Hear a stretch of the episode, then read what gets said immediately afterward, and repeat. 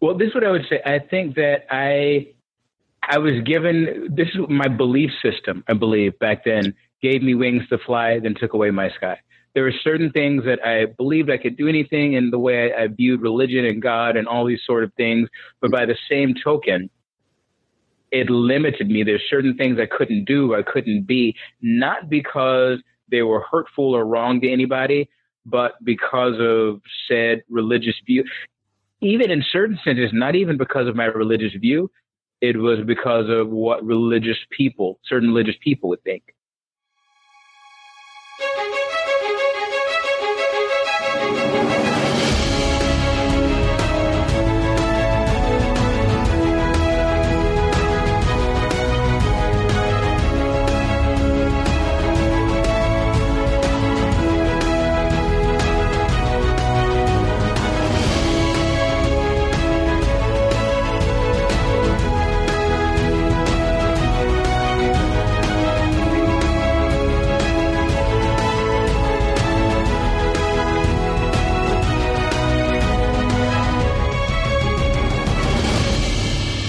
Greetings, Starseeds, and welcome to A Cosmic Journey, the podcast about science and spirituality where we discuss everything in the universe from the physical to the metaphysical. I'm Demi Wild. And I'm Jay Maceo. Now, this week we've got cosmic news stories like how a mummy was discovered in a burial site with an unusual piece of jewelry.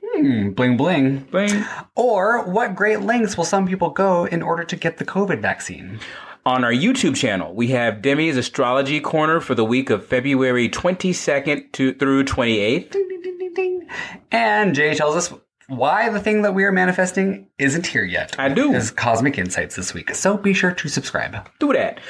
Plus, we take a deep dive into the black hole. Splash. To clone myself and interview myself. That's going to be kind of cool. That's going to be interesting, huh? Yes. Well, how was your week this week? This week has been good. It's been pretty busy. I've been working all week. We just bid on new routes. So I'm in LAX all for the next like 2 months or so. Lax. And I've just been kind of doing stuff at home and getting my plate. I'm nesting right now. Yeah.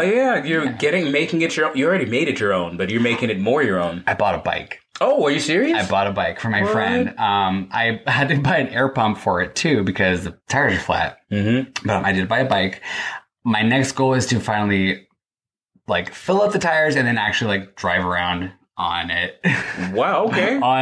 In Hollywood Boulevard was where I was going with that. Got a car, a bike? Or like... I'm just mobile as fuck. Right? Seriously. You mobile as a man. How has this week been for you? It's been good.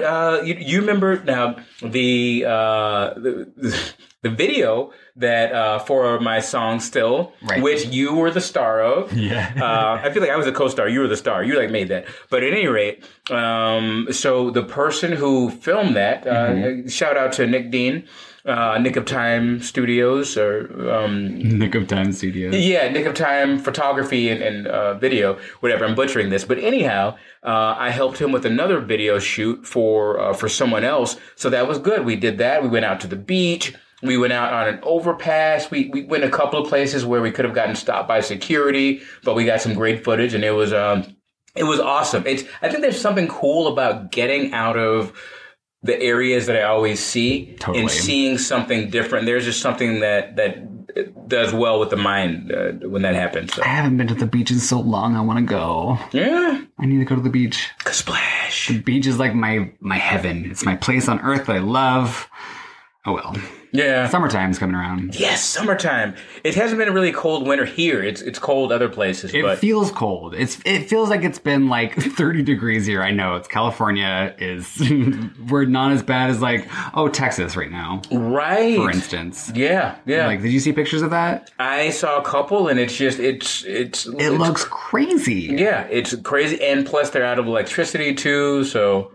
Speaking of that, we just had a blackout at my place earlier today. Ooh. For like maybe 5 minutes, but yeah. I hate when that happens because then you have to redo the clocks. Yeah, totally. Oh, the clocks, baby. Yeah.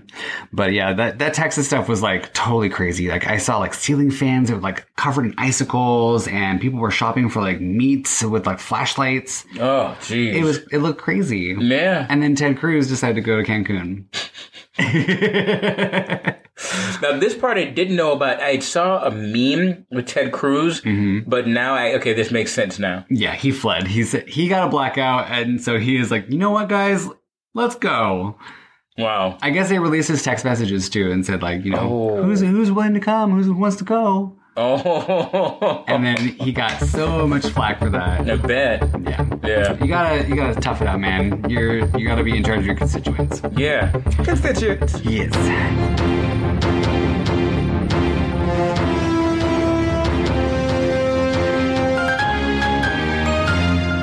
Anywho, shall we get into some news? Let's get into some news.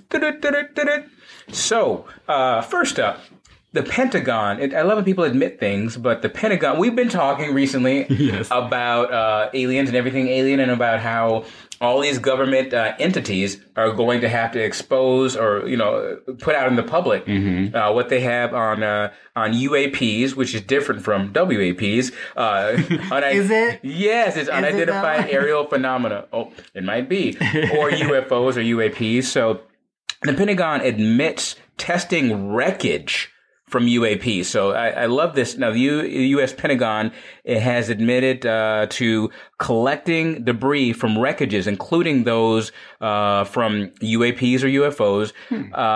Anthony Braglia, a researcher, wrote a letter under the Freedom of Information Act to the Defense Intelligence Agency 3 years ago, requesting details of UFO material and tests that have been carried out by the government. So in the response, the DIA released a 154-page result of including information of memory, mental... including information about a memory metal called Nitinol. Sorry, that was not supposed to be there.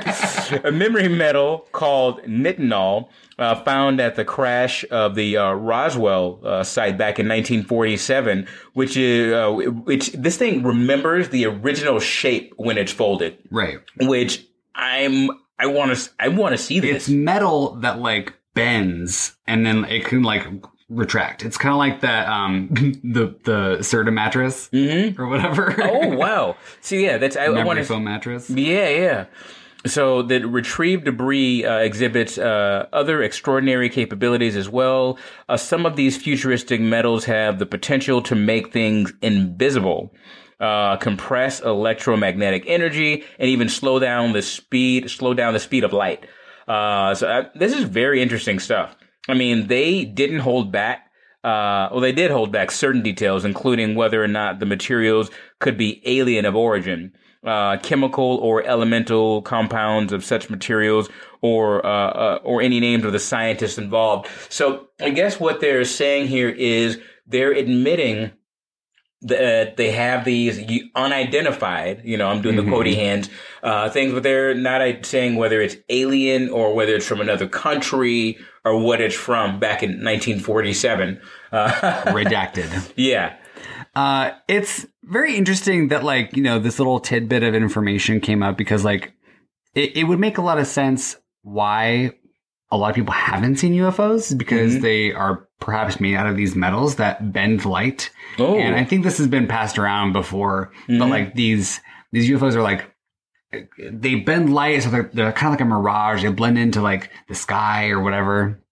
They can go underwater and stuff too. Mm-hmm. So it would make a lot of sense that this material that they found is what they're made out of. Yeah. And my thing about something being invisible, what you just said about bending light makes more sense because I think of something being invisible. Well, you have to be able to see through it if it's invisible. Right. But you have to be able to see what's on the other side. But I guess if it bends light, it can, that makes a little bit more sense than just being see-through or transparent. Yeah, refracts it in such a way that it creates invisibility. Yeah, you know what I love? I love on TV shows, I love finding plot holes or whatever, or any type of holes on Bridgerton? Yes, on the shows like this, but when they have someone who's invisible, they take something and they're invisible, why are their clothes always invisible too? They're invisible and their clothes are, Well, in Harry Potter, I'm going to go there. Okay. He has an invisibility cloak, and that goes over his clothes. Oh, okay. So that makes sense. Yeah. But the Invisible Man, He has to get naked. Yeah. Butt naked. He has to get butt naked. Yeah. So that, I guess, but there's some certain show too. I'm going to go here and then I'm going to get off of it. But I've seen shows where someone turns into an animal or whatever. And they turn into the animal, and the animal's naked. But when they turn back to themselves, they have the clothing on. I'm like, that's just lazy. Oh yeah, not Bill. What's his name from True Blood? I think I've talked about this before. I still can't remember his name, but he's like the bar owner. Oh, okay. You have talked about him. Anyways. Yeah. Cool. So there has been some new findings at Stonehenge. I have been to Stonehenge, and it is magnificent. So an excavation near Stonehenge in the UK has revealed a Neolithic burial ground and a bronze C-shaped enclosure, as well as some ancient pots and tools. A small object made of shale was found in the burial pit of a young girl, and it has intrigued archaeologists as they have never seen one before. They can only speculate it may have been a ceremonial cup purposefully damaged before it was laid in the grave, or it may be a cap off the end of a staff or club. So it's just a mystery object. Nearby pits from the same period were found to contain other traces of human activity, including fragments of pottery, worked flint for tools, and animal bones. These investigations are only the preliminary investigations into the area, as 150 more archaeologists plan to spend 18 months, starting at the beginning of 2023, investigating the area further. Human activity at Stonehenge dates back to at least 7,000 years, but it's still shrouded in a lot of mystery. These digs are sure to uncover some secrets. Oh, I thought that Earth was only 6,000 years old. It could be. Right. But no, like, yeah. So like when I was at Stonehenge, they like have a whole like museum and stuff there, mm-hmm. and it kind of explains what they know about the area, but they really don't know anything. Yeah. And the fact that they actually just like found this in a little section is like, there's so much more to uncover there. Wow. Yeah. And you've been there. That's kind of cool. And that's kind of cool. That is cool. Did I ever tell you the story about what happened though? So I want to hear this. My mom rented a car, mm-hmm. and when we were in London, mm-hmm. and they drive on the opposite side of the road, right? And so this is the first time we actually used the car mm-hmm. to go to Stonehenge, and so we ended up going on their freeway, and their freeways are like giant roundabouts, so like you literally have to and they drive fucking crazy over there too. Oh wow! Like worse than any driver over here. They're aggressive. Wow. And so we had to go onto these roundabouts and go off of this exit over here, but we kept missing it, and we kept going around and around and around 3 or 4 times. Wow! And they're big, and before we could even just gun it over there and go straight. Oh, my God. And that would make it hard to do a go around on the opposite side of the road. It's very difficult. Yeah. And it's all you've been around a roundabout. It's like that, but crazy. Wow. It's a crazy roundabout. And then people are aggressive and they're honking at you. And we were scared as fuck. They should not do that. We're at 12. But it was a magnificent trip, though. It was very nice. So... something else happened. Of course, things happen. That's why we report them on the news here. But a planet or a planetoid named Farfarout, not to be confused with Farrah Fawcett. Farfarout? Farfarout. It's Farfarout. Yeah. That's how far out it is. Farfarout? Yeah, I like to call it Farfarout. Farfarout. But it's Farfarout. It's not just a little bit far out. It's Mofar. My name is Mofar, but this planet or planetoid has been discovered. I know, I'm making up names. But this planetoid has been discovered in the farthest reaches of our solar system. Farfarout was first detected in 2018, but you're just hearing about it now on our show. At an estimated distance of 140 astronomical units from the sun, farther away than any object that's ever been discovered. Now, 1 AU is the average distance of the Earth's sun. So from the Earth to the sun, that's 1 AU, about 93 million miles or 150 million kilometers. Astronomers studied the planetoid's light refraction and discovered that the world is about roughly 250 miles or 400 kilometers wide, but the size estimate assumes the world is made mainly of ice, but that could change once more is known. Now, in addition to a learning of its existence, the data has given astronomers enough data to compute its orbit with our solar system once it orbits 1 millennium. So, as a result, the planetoid just received the official designation in the Minor Planet Center of Cambridge, Massachusetts, which identifies and it designates it as and computes objects. As a result, the planetoid just received an official designation from the Minor Planet Center in Cambridge, Massachusetts, which identifies, designates, and computes orbits for small objects in our solar system. So it's designated now. How big is 250 miles? From here to... It's closer than San Francisco from LA. It is, yeah. So I would say probably like here to Fresno, right? So that's how wide it is. Wow. Right. Okay. Huh. That's a little planet. It's a little tiny planet. It's a little planet. It's just a little guy. It's interesting. It only orbits around once in a millennium, though. Every 2,000 years. Wow. Wait, 1 millennium? Yeah. Oh. It's 1,000. Is it, one? Yeah, yeah. I thought it was two. No, mil is... it's just a millennium because we had a new millennium when it's the year 2000. But yeah, mil is... That's why. It's weird because in other languages, mil means 1,000. But in English, it means like a million. And mil is million. It's so weird. Mil is million. Yeah. So here's some good news for prostitutes. Oh, good news for hoes. We don't call them prostitutes, though. My mistake. We call them sex... What do we call them? What, sex workers? Sex workers? Yeah. Okay. Well, thank you. Prostitute, that's part of sex work. I mean, it is. They can be escorts. But I think terms change. Anywho. Okay. So a Brooklyn district attorney, Eric Gonzalez, announced Friday at his office. Let me try that one more time. Brooklyn district attorney, Eric Gonzalez, announced Friday that his office had moved to vacate 262 warrants stemming from prostitution charges, which his office has no longer prosecutes. So the arrest warrants, which stretched back to 2012, were issued after defendants failed to show up in court on charges of prostitution and loitering for the purposes of prostitution. The DA stated that it doesn't make sense to have outstanding warrants for things that they do not prosecute any longer, plus they have powerful consequences for the individual and for public safety.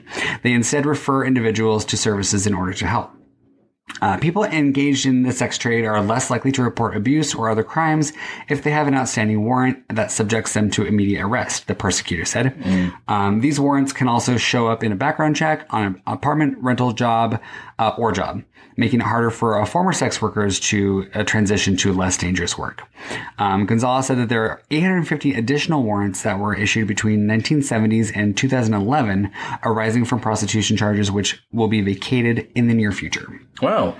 Yeah. So they don't prosecute, so prostitution is not a crime in... not any longer, yeah. Wow. Yeah. It's a small step. Mm-hmm. And for sex workers, obviously, like, it's the world's oldest profession. Mm-hmm. You know, and it's sad that, like, people are kind of...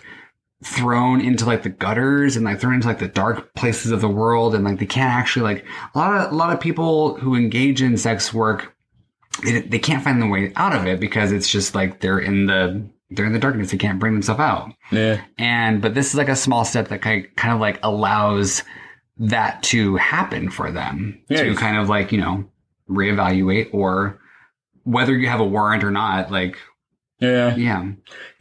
I mean, listen.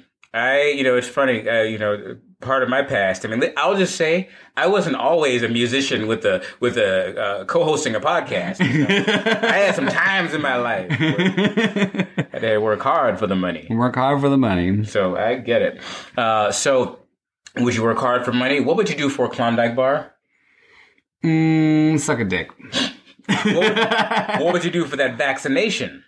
Suck a dick. Okay, so then, what would you do just for fun? Suck a dick. Okay, so we don't even need to have anything, but so for the vaccination, there's some women who took it to another step.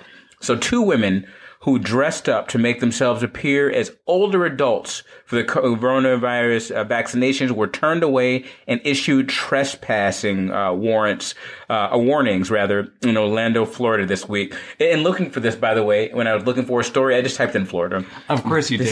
It's easy. Yes. But these women, so they were younger women. They dressed themselves as older women. Like, they dressed themselves as the Golden Girls, pretty much. Yeah. They dressed in, I love this, in bonnets, gloves, and glasses to make themselves appear older. And pause for a second. Yeah. Bonnets? What? Even an old person today does not wear a bonnet. They probably had Werther's Originals in their purse. In their pockets. Butterscotch cookie candies. Oh, I love this, by the way. And I'm 85 years old. So. Yeah, yeah. Peppermints that are so old that it's like a little piece of the other peppermint candies on the wrapper. Like ribbon candies from my grandma's house, like the kind that came in like the tin. Oh yeah, and all that stuck together. Yeah, yeah. Gotta love that. So good. They're dressed up in bonnets, and they apparently altered their birth years on their vaccination registrations to bypass the state system, which prioritizes people years 65 and older.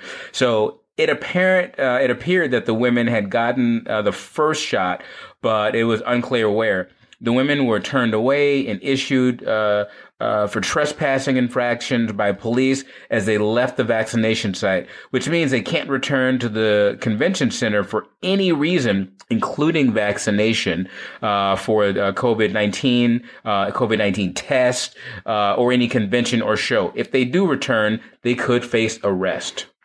So it's unclear where they got the shot. Mm-hmm. I know where they got the shot. Oh, where? In their butt. Up in the ass. Where they got the shot. Wow. So archaeologists conducting excavations in the temple of Taposiris Magna in western Alexandria, Egypt, have unearthed a 2,000-year-old mummy with an unusual piece of jewelry. The mummy was buried with what appears to be a gold tongue. Researchers from a dual Egyptian-Dominican mission discovered that the golden-tongued mummy was surveying 16 poorly preserved burials encased in rock-cut crypts. Say that 10 times fast. Right. Crafted out of gold foil, the tongue-shaped amulet was likely placed in the deceased's mouth in order to ensure that they'd be able to speak to Osiris, god of the underworld, according to scholars. The reason why this mummy was buried with this gold tongue medallion could be due to them having a speech impediment in life, but it is uncertain. A number of temples dedicated to Osiris and Isis, a healing goddess who is also his wife and sister. Different Isis. Stood within Taposiris Magna's walls at the time as well. So the temple where scholars uncovered the golden-tongued mummy was among the religious sites honoring the god of the underworld. Hmm. So... potentially this mummy in his life, this person, he potentially may have had some sort of speech impediment. And so when he passed away, mm-hmm. He was in, the vicinity of the temple. Mm-hmm. And so if he were to come across the god Osiris mm-hmm. in the afterlife, then he would be able to speak with this medallion. He didn't want to stutter. He wanted to be like, and he'd be like, Osiris, this is bullshit. I'm out of here. I don't know if I told you, have I talked about this? I had a speech impediment. I couldn't say my S's or Z's until I was like 6, and I went to speech therapy to be able to say S's and Z's. So I had a bit of a lisp when I was a kid too. Aww. Yeah. I think when I couldn't say my S's, I was like, and that might have been my lisp. I might have had a lisp, maybe. And that's why my dad was like, "We're not having any of this." So. I for sure had OCD too, though. Yeah. Like I had this weird and potentially Tourette's because I had this weird tic where like I would have to touch my ear to my elbow. I still do stuff like that. My theory was I had to do this, otherwise the vampires will bite me. I did not know about that part. Yeah. And then I would have to eat like M&Ms and even numbers. If it was an odd number, I'd have to get rid of it or like save it for another one. This makes so much more sense knowing you now. Yeah, I'm weird. Anywho, I think that's it for news. So thank you again for joining us and stay tuned for our interview. Stay tuned.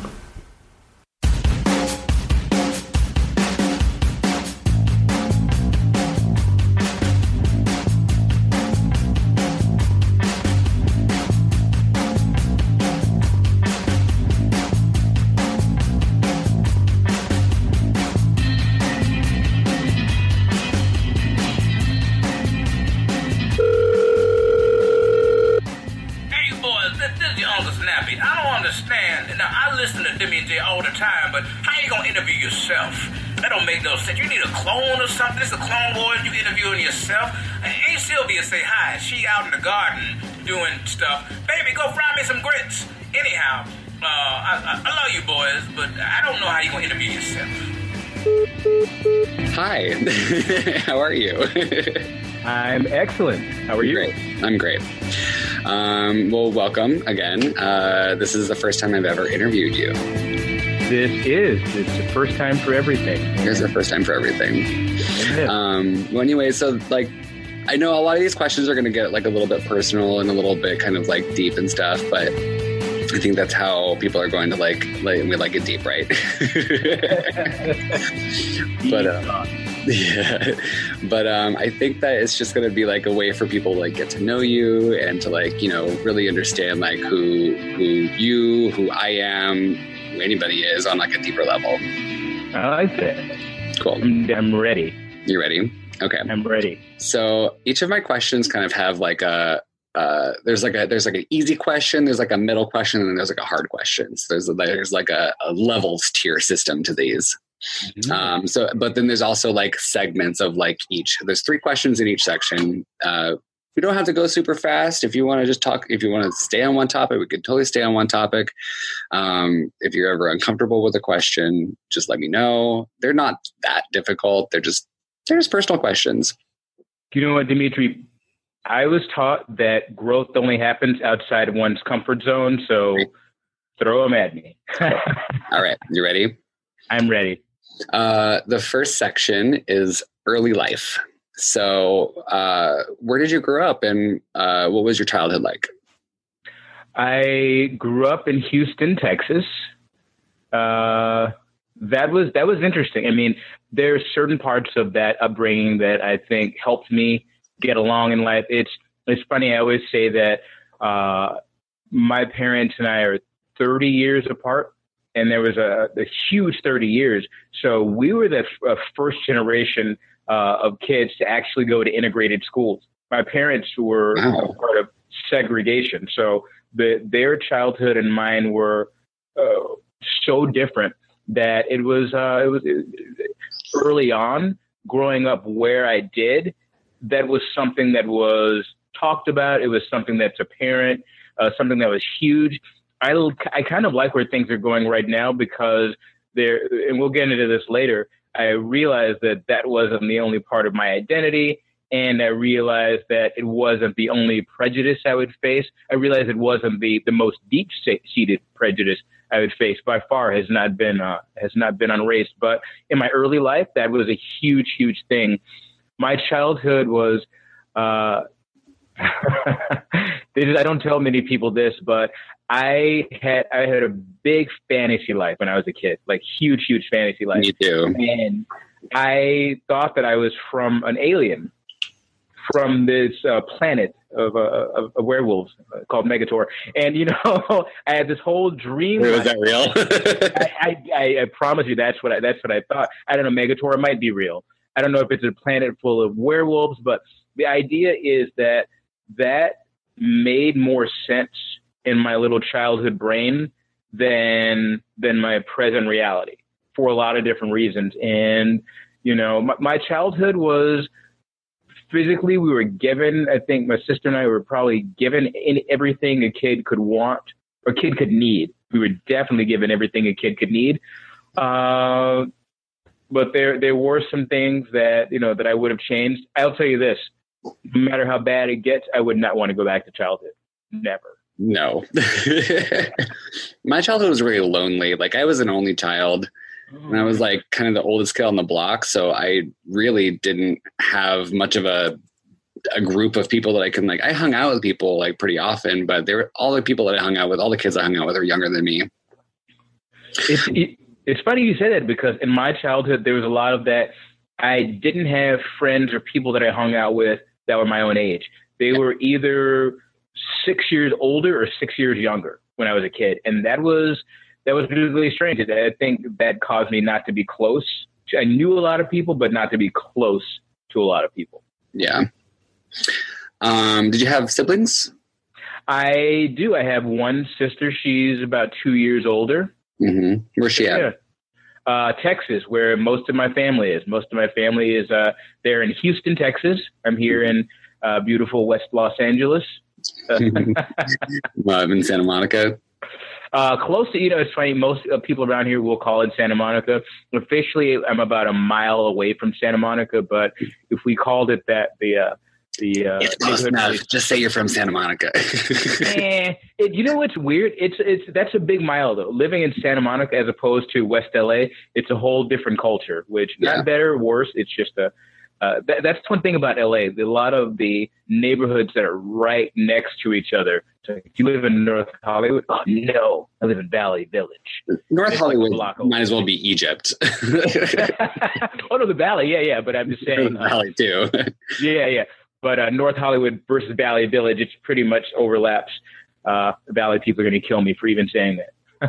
Yeah. So family's still in Texas. Your mom and dad's still there too? Pardon? Mom and dad's still there too? They are. They're in Houston. They met. It's just a whole different generation. I mean, they met at 19 and 20. They got married at 19 and 20. Wow. That was 1968, so they're coming up on like 53, 52 years. So yeah, that's easy. No one's married that long. I know. It's kind of funny. I mean, we don't talk that much anymore. But one thing I realized is it was kind of weird when I grew up. My parents were like the parentals. They were just the parents, and it was their function. And when we moved out of the house, I started to see them almost as a couple in love, which is kind of cute and quaint. So yeah, there you go. What did you want to be when you grew up? An actor. I wanted to. Acting was what I wanted to do. I saw people on TV. I was in drama. I was in theater, and doing all those plays and shows. I wanted to be live and center in the front, and that was my goal and my dream. I wanted to do that and do comedy. And I tried a little bit of that, but it wasn't. I realized that it wasn't where my heart was. Yeah, I did theater a lot too when I was a kid. I was in theater probably 8th grade, freshman year. I did improv sophomore year, and then I tried out for my first play my junior year, and that was a whole play. That was a whole ordeal. I was a terrible student, so my grades were like really, really bad. And so the first time I got auditioned for the play, I got the call back, and I was so excited. And I was like, "Oh yeah, this is what I'm gonna do." And then she calls me back, and she says, "Honey, I can't let you in because your grades are bad." Oh, wow. And I was like, just my life shattered in front of me. I just was like, so sad. I never did it again. Oh my God. Do you remember what play it was? It was the musical comedy Murders of 1940. Wow. I was auditioning for, I believe, kind of like a prim, proper, probably gay guy, but he was, he wasn't the killer, but he was kind of like villain-esque. Yeah, that was an interesting time. But I scratched that itch later on doing Jinx. I scratched that itch later on doing drag and all that too. But nice. Anyways, we'll go on to the next subject. So the next section is spirituality. Ooh. So you were born May 25th. That would make you a Gemini. That would make me a Gemini. Do you consider yourself like a typical Gemini? Do you relate to that at all? In some ways, I take everything with a grain of salt. It's funny. Some of my upbringing taught me to shy away from, we'll get into this, I guess, later, from astrology. Now I see so many, benefits in it, and I see certain things, but I'm definitely a Gemini in certain ways. I have one of my friends tells me every time we speak, God, you're such a Gemini. You're a typical Gemini. I am the duality I relate to. Mm-hmm. A lot I relate to, but I find myself, I like Chinese astrology also. So I like to blend a lot of that. I think I'm a typical horse.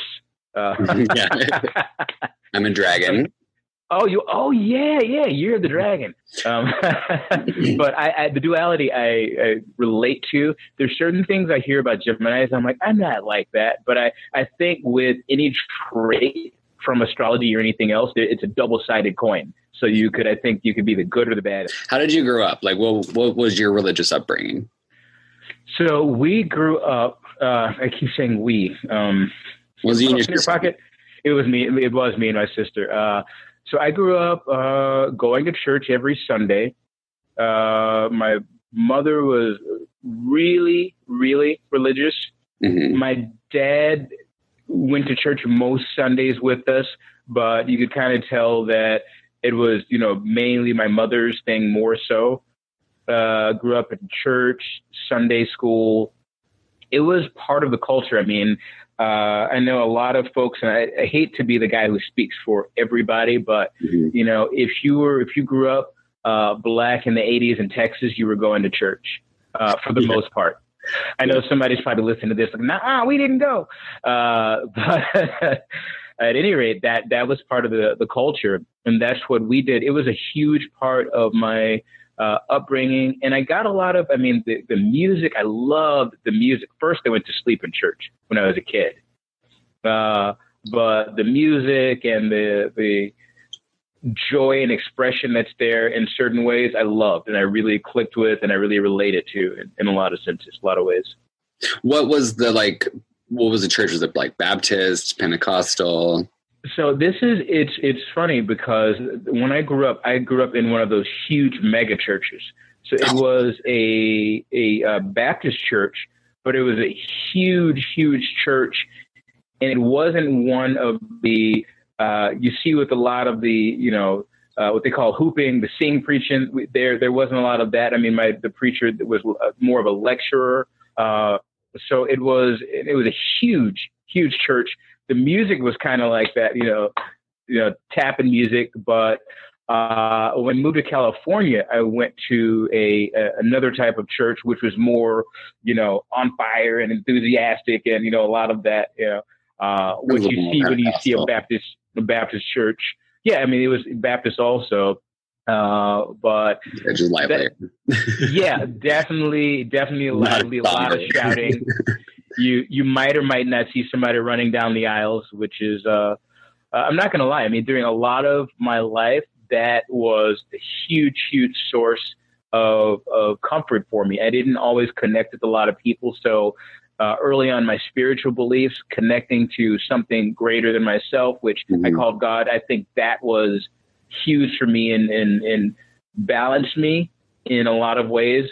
But in certain ways, it became difficult. Yeah, like for me, I grew up like in the mountains. So like my grandma was a choir singer in a church up in Three Rivers. And that's kind of where I grew up for the first like 5-6 years of my life. And then back and forth between my grandma's house till I was about 12. So like I spent a lot of time up there. And we had basically... I knew from a very young age that like, it didn't make sense to me. Like I was just kind of like, I vaguely remember one time, like I was like probably like 5 or something, like really young. And I heard the preacher start talking about gay people negatively, obviously. And I was just kind of like, looking around, like, are you guys hearing this? Are you guys, what's going on? And I remember being very aware of that, like even as like a young child. And my grandma's really good friends with the organ player, who is also gay, and his partner ran the choir. So it was like, I just knew that there was a fundamental like disconnect there. And it was just kind of like, I don't think this is for me. Like, I see this as wrong. And so I was like very anti-religion for a very long time. And I ended up being organized religion, I should say. Like I do connect with something that's God, that's greater than me. What that is, I have no idea. I have my own theories, but yeah, my last question in this section is, can I just say something? Because you reminded me of something. It's funny because the whole thing's not making sense. That's something that started to happen with me. And for you, it happened at 5. For me, it happened less than a year ago. And I think the whole thing, it's funny because there can be this thing in religion, organized or not, that is helpful to some people, great in guiding them. But there's another part of religion that rather than a human trying to get and become like something greater, they change what their conception of something greater to act just like them. Mm-hmm. And I think that when people have an agenda and they want to use something to control the masses, mm-hmm. saying that this is from God or from a supreme being and having someone believe that and follow suit stops a lot of the questioning and allows a lot of control that wouldn't otherwise happen. I'll say in my mind, I mean, listen, there are some great, great things I got from my upbringing, but wow, I think that a lot of me not progressing was, you know, in life, and a lot of me waiting till later in life to do a lot was me being afraid that I would, you know, piss off God, you know, and I think that a lot of that led me not live my best life. I even dare to say my most spiritual life, because I was afraid to make God mad or make someone else's conception of who God is mad. Yeah. Have you had any strange or supernatural experiences? I mean, we talk a lot about, you and I talk about a lot about like manifesting. So like what does manifesting mean to you? Like, what is something that you've manifested recently or something that's happened to you that you're just like, whoa. I've had a lot of spiritual type experiences. I'd say, I was going to try to go back into childhood, but I guess I like your question because lately. So when you and I first, it's funny because you and I first started talking about this a few months ago, and I don't know why I mentioned it to you, but you said, "Whoa!" And I had a few experiences with you. I remember I knew the person that you got a reading from at one point, and it's someone who I'd been, you know, trying to find a friend who I lost contact with. But, you know, someone at my day job was telling me about people he was listening to. He knew I was in a slump just in general. And I started listening to this person talk about manifestation. And it first started out with money. Mm-hmm. And this had me change my view of the way I looked at money. But it was in a lot of it in what I tell myself. A lot of people talk about meditation, and some of what people talk about meditation, and I'm not losing the point. I'm coming back around to it. But what people talked about meditation, I couldn't connect with. The part about just closing my eyes and just being silent and setting a timer for 5 minutes, I never related to that. It never was something that really helped me. But what I did relate to and what I did help was to the things that I would say, affirmations that I would say, how I would speak to myself, things I would speak, and what speaking into the universe really meant. Yeah. Part of that was saying it, not just saying something, but saying it with emotion so that my, if this makes sense, my vibration was on the vibration of gratitude. Mm-hmm. And my vibration, when I said these things, was on a vibration of love. And it almost, what ended up happening, to get more specific, I remember I had no money at one point when I first started this. And I started listening to this one guy online, and he talked about gratitude and having a little money book and to see yourself. And I started doing all these things that he said. The first day that happened, my boss came in and said, "Oh, I forgot. I gave everybody a bonus." He gave me $500. And then I got a deal that I wasn't expecting out of nowhere from absolutely nothing. And the only thing that changed was me and my attitude and how I, you know, what I put out in the world. So I think in terms of that, what I've learned, and I have to be reminded of this constantly, it's not linear for me. It's up, down, 2 steps forward, 2 steps back, mm-hmm. is that what I put out into the universe and what I put out into my head is what I get out of it. So I used to my grandma, whenever like we would be hanging out and stuff, she would just kind of like go, "Praise you, Jesus," like under her breath. And I was just like, why do you do that? But now I fully relate to that, because I'm not saying praise you, Jesus. What I'm saying is thank you. Yeah. And it's me verbally saying thank you to, I will start listing off things, you know, thank you for my health. Thank you for this beautiful day. Thank you for, you know, my friends. Thank you for all this stuff. And since I started doing that daily, everything changed. Wow. Everything changed. You're encouraging me to do that again. And right. you know what you remind me of is that some people might listen to that and might say, oh, that's hokey, or that's this, or that's that. But it's funny that I start thinking, I had a friend that, and I've known a lot of people that, you know, some people that every time you talk to them, they complain about something or about somebody every single time. And you can see them getting physically mad every conversation. And what I started to realize is that that's the tapes people play when they're alone, just in their head, playing those tapes. So when they meet with me or with anyone, that's what comes out. So that's one thing I love about you is you remind me of what, you know, what I need to play through and practice in my head. We talked the other day and I was a little stubborn, but I remember you were saying, well, have you done any gratitude lately? And I was thinking, I don't want to do gratitude, but sometimes you're not in the mood for it. But honestly, the second you do, that's when a switch flips on. Exactly. Absolutely. You had said something about, you know, you used to send me these videos of this guy, and what was his name? Jake Doocy. Jake Ducey, that's him. Yeah. And during my time, that was like my downtime. But I thank you for those messages, because like I would listen to like half of them and be like, this is bullshit. But at the same time, I already knew them to be true. Mm-hmm. And so like I just needed like a little reminder at the time. And that was something that you did give to me. So I do thank you for that. Oh, thank you. Yeah. So next thing we're going to go into is, I had another question, but I forgot. Oh, right. Oh, that was the question. So for religious, like you were a preacher. Oh, yes. This is something that I did not know about you. Really? I'm surprised you didn't know this. I probably told you probably stoned when we talked about this. Probably. I was a preacher, officially. I was still a preacher when I met you back in, 2007?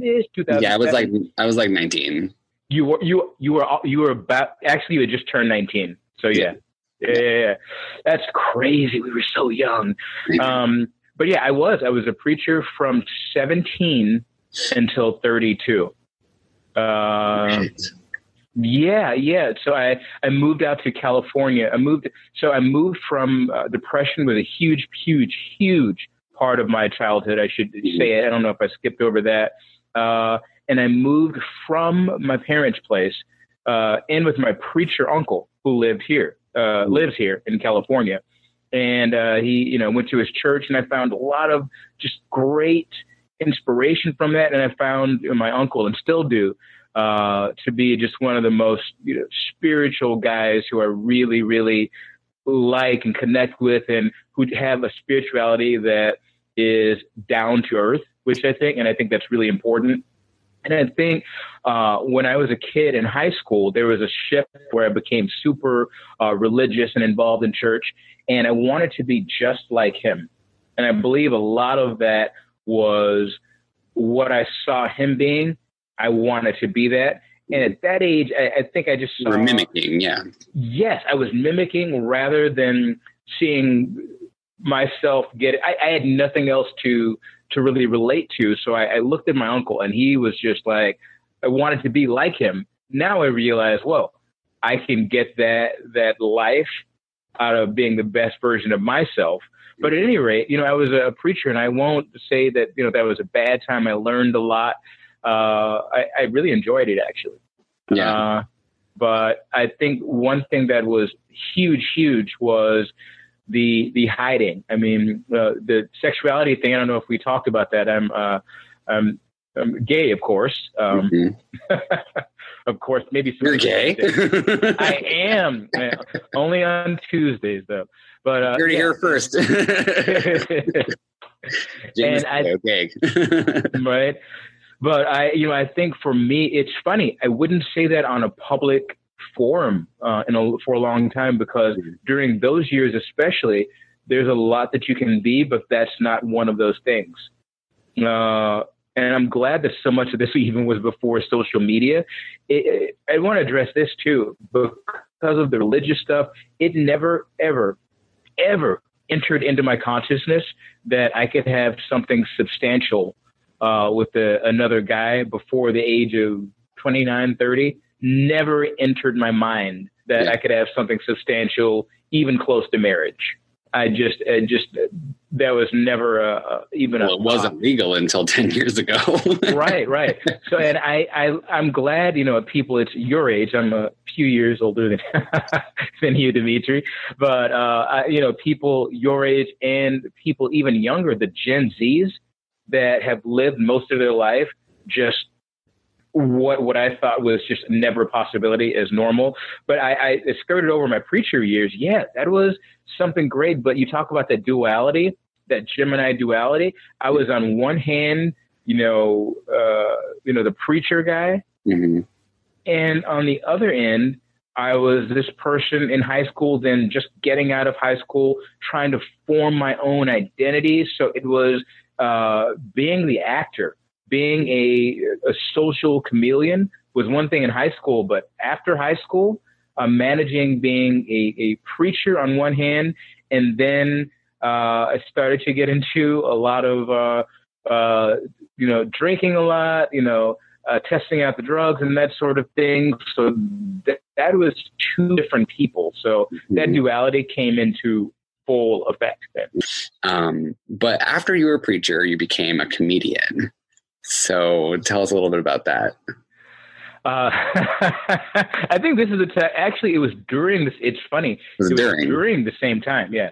I think this is when we met, because you were like, oh, you're a comedian. I only want to hear your stuff. And that was so cool. But I always, when I was a kid, I wanted to be an actor. So being a preacher, it wasn't a full-time gig. Mm-hmm. It's a gig.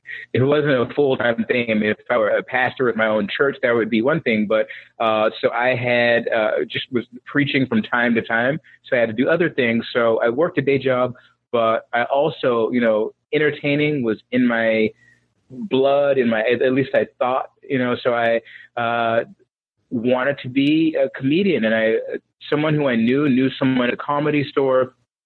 And they got me a show, and then I started to do other shows. Let's back up one bit about that. When I first started doing comedy, even before Comedy Store, I got this one booked gig, and I was doing comedy, and I wasn't out in comedy. So I think that's a rough space to do it too. Yeah. No, and you're right, because it's funny that it becomes, and comedy especially, if I dare to say this, in certain circles, it was okay to be homophobic and to spread homophobia. Mm-hmm. And I think in a lot of minority communities, I'll speak for, that's a black guy, I'll speak that, but in the black community, I think, yeah, I know, you're learning all these things about me. Jay is gay and he's black, right?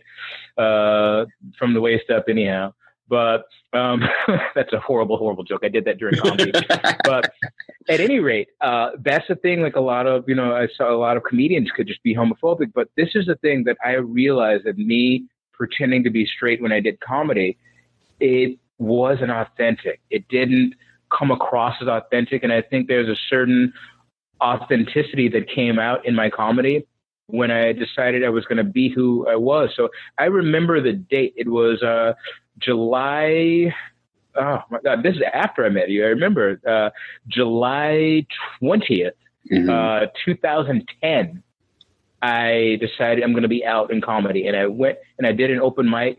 And the next day I was at an open mic and I met another comedian, and neither one of us knew how to flirt. It was a gay comedian there, mm-hmm. and neither one of us knew how to flirt. So he threw out his set and did 5 minutes on how he liked to date black dudes. He came home with me that night, and he didn't leave for like a year and a half. That was my first relationship. So we were lesbian. Just never left. Yeah, you can tell from the shirt, which is great radio of me talking about my shirt. But yeah, I love doing comedy, and I realized it wasn't my thing. I would love to write. I mean, I love writing in general. Yeah. And maybe I would go back into writing comedy, but I met some awesome people doing that. So it was a great journey for me. Yeah. When we met, you were just starting to like make music too, I think. Yes. Wow. Starting. I remember you. God, you're making me. It's funny. I would drive around and I had my guitar and I'd bring it with me everywhere in the car. And God bless you. God bless you, because I remember I was just starting. I didn't understand the concept of what a bridge was or a lot or anyhow. And I remember playing a couple of songs for you. And thank you. I remember you being, really encouraging back then too. In my mind, I'm like, these are but I was like, those are great. Yeah. But you live, you learn. And it's like, I'm still learning how to play and how to sing and how to do all that. But it's one thing in music that it's a journey now, how to get all this strong emotion. Mm-hmm. Because, as a Gemini, I'm definitely emotional. I think people that know me, only a few close people see that emotional side now. And I know you're one of them, so you see that kind of crazy emotional side. But it's like when those emotions come, how do they get out? Where's the outlet? Mm-hmm. And for me, that's been music. So to learn how to take those emotions, take what I'm feeling and turn that into something tangible. I think for me, that's therapeutic. It's not only therapeutic, but it's. I wish I could think of a better word. Honestly, I think you just like dropped a song on me one day, like it was like last year or something, and it was Collide. And December. It was back in December. That's when I wrote that. You just dropped it. You didn't say like, "Hey, can I send you something?" No, you're just like, "Here you go." And I stopped everything. Because that song it hit me so hard. Aww. And I still listen to it. Like it's on my iTunes. I listen to it. Just like makes me feel really like, but it's like a good kind of feeling. Like it's just lyrically, you have a gift. Thank you. Yeah. And this is coming from a poet. Right. And I love listening, hearing your stuff and reading your stuff too. Yeah. And it's funny how the two connect, because I started doing spoken word. I did a lot of spoken word over the years. Mm-hmm. Don't remember a lot of them, but that's something I love doing. So I listen to a lot of music sometimes that's lyrically void and I like to dance to, but what I really connect to is there's a song, a country song called 3 Chords and the Truth. Mm-hmm. And geez, when there's just a couple of simple chords, somebody with a guitar, piano, and just storytelling or telling their truth. Oh, I connect with that. Yeah. So I have a gift. You have a gift. And I noticed I knew that ever since you were 19. I just let me throw something on you for a little bit. Your writing, I just always loved and connected with. And it's so funny. There was always a fierceness about you as well. It took me so long to come out. And I remember, I think we went to go see a movie back in 2011, probably. It was maybe 12. No, because I moved in 2010, so I wasn't around. This had to be 2007 or 2008. Yeah, it was that early. We'll see when the movie Shoot 'Em Up was out. I don't know why, but we went to go see the movie Shoot 'Em Up. It was a long time ago, but we went there and we hung out and we were just talking. And I remember some of the things you were saying, and we talked about being out and that sort of thing. And I knew you were just fully out at that point. And I remember being older than you, but looking up to you in the sense of your comfortability with who you are. And that's something that over the years I always not only admired in you, but I think that you were one of those people I always looked up to in learning how to be comfortable in not only who I am, but in my sexuality, but comfortable in my own skin. So it's a great, great gift I've gotten from you, my friend. Oh, thank you. Sure. So I think we answered the first two questions there pretty much. So I guess we can go into specifics. Like what's your, like, how do you write a song? How do you like what comes to mind first? Because like when I write poetry, it usually comes with like a word or like a phrase or something. And then I'll just kind of like build from there. Are you like the similar way, or does it come to you in a certain, like, does the music come first? Does the lyrics come first? Like, you know, it's funny that you ask that. So usually the same thing to answer your question. First of all, pain. No, I shouldn't say pain. A lot of that. Yeah, growth. But emotion. Yeah. And I learned that some of my best songs, I remember writing 12 songs out of a breakup. Just, it was gut wrenching, horrible. And certain times I felt I'm going to bust if I don't get all this out. You're going to bust. I said that and I paused. Like, remember who you're talking to. Dimitri is wild. A little bit. But there's certain times I'm like, what am I going to do? I got to get this feeling out. And what else can I do? Let me just put pen to paper.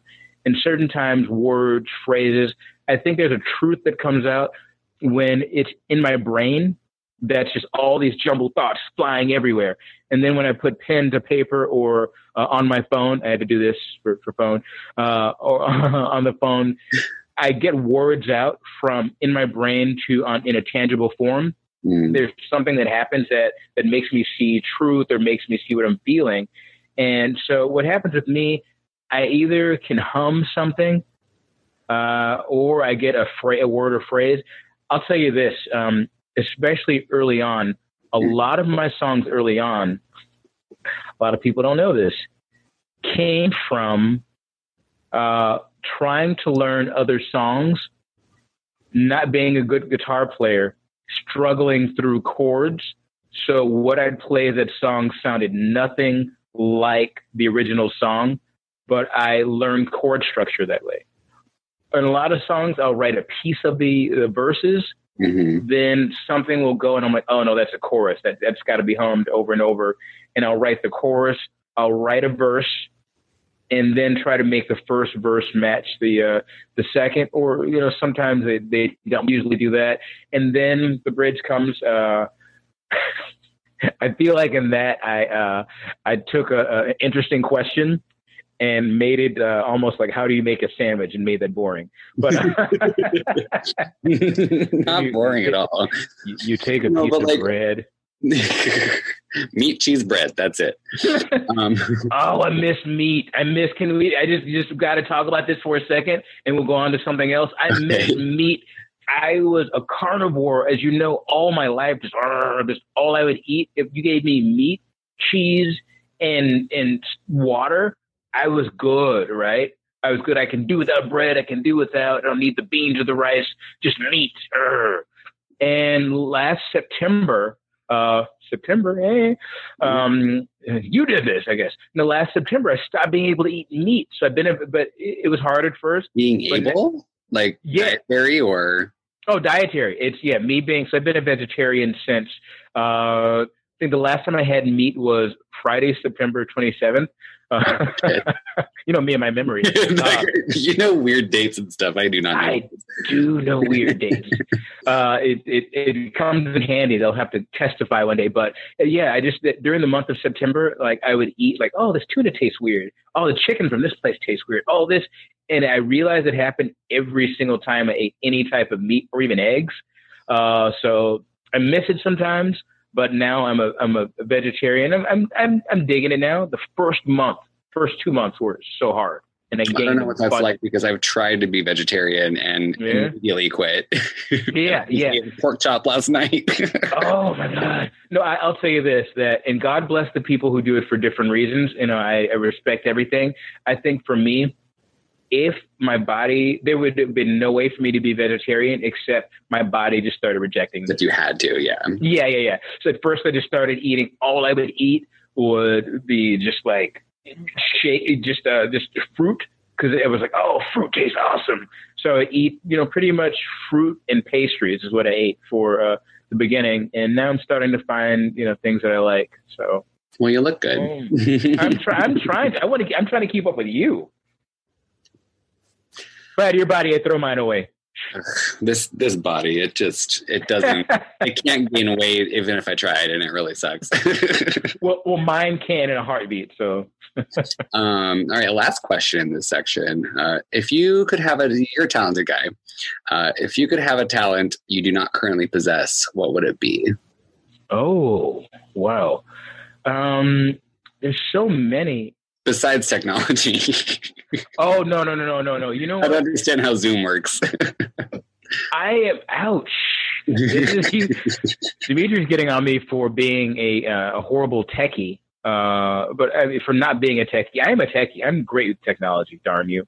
I have people that will back that up. If I could have an ability, a part of me has always been able, I've seen people who can draw, artists who can put pen to pad. You're a great artist. Like, you can put pen to pad. You can doodle. I'm not good. Something. Well, you're talking to a guy who does stick figures, and to someone who I remember one of my first memories in elementary school. The coloring inside the lines, that's just something I couldn't do. It's like, why are you coloring outside the lines? And I just couldn't do that. So I think that would be one, or acting on camera. I used to love doing plays and everything like that. When I realized acting wasn't for me, per se, is acting on camera. I just didn't understand it. Lift up this way, look that way. Yeah, stage made sense, be it plays or comedy or whatever, made total sense, the energy that's in the room. Mm-hmm. But I have to give it up to actors who can, in a room full of a couple of people, emote energy that comes through a screen, that comes through a camera, through a screen. Oh, God, that's because half the time they're not even like interacting with a person; they're interacting with the camera. Yeah. Like, you know, you're interacting with the camera, so there's no like reaction to that. You're just literally like going over like the thing in your head, and you're like, "Well, and like you're reacting to the thing," but it doesn't, you know, it doesn't make sense naturally. Yeah, they're talking to a green screen, and they can emote enough energy to where you're like, you just made Bugs Bunny cry. Yeah. Let's move on to the next topic, because we can go on forever about that one. on and on, right? So this one's about evolution. Oh. Yeah. So I've thought about this. It's funny that you mentioned this, because, well, I'll let you ask the question, but I've had one view on this all my life until recently. So, but yeah, shoot.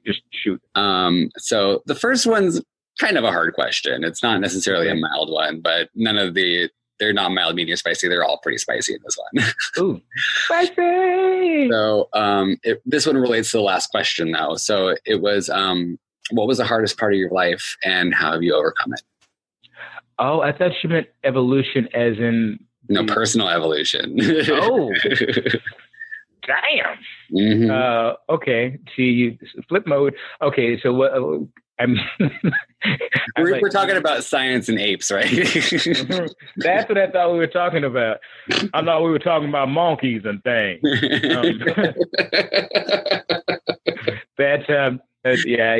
do different voices. One is Uncle Snappy. We'll talk about that later. Was that Uncle Snappy? Your Uncle Snappy, he don't understand. He's one of the brothers in the war. You know Uncle Snappy. Who is He's that not even one? A real.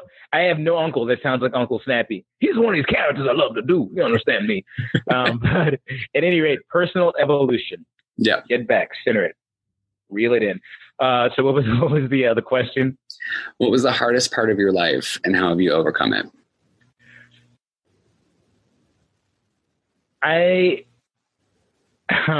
The second part is that I'm in the process of overcoming, I think.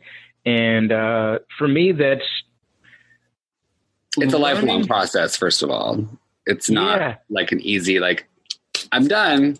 Like, it's a constant work.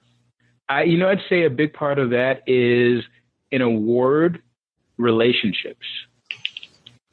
And what I mean by relationships is how I relate with people. I think some of my, and you've done this, and you've seen me in some of my crazy hard, times in life, either personally or just on the phone, have talked to me, and I think how I relate to people. This might go back to growing up. I grew up with parents who just met each other, fell in love, and bam, got married, and that was kind of expected from me.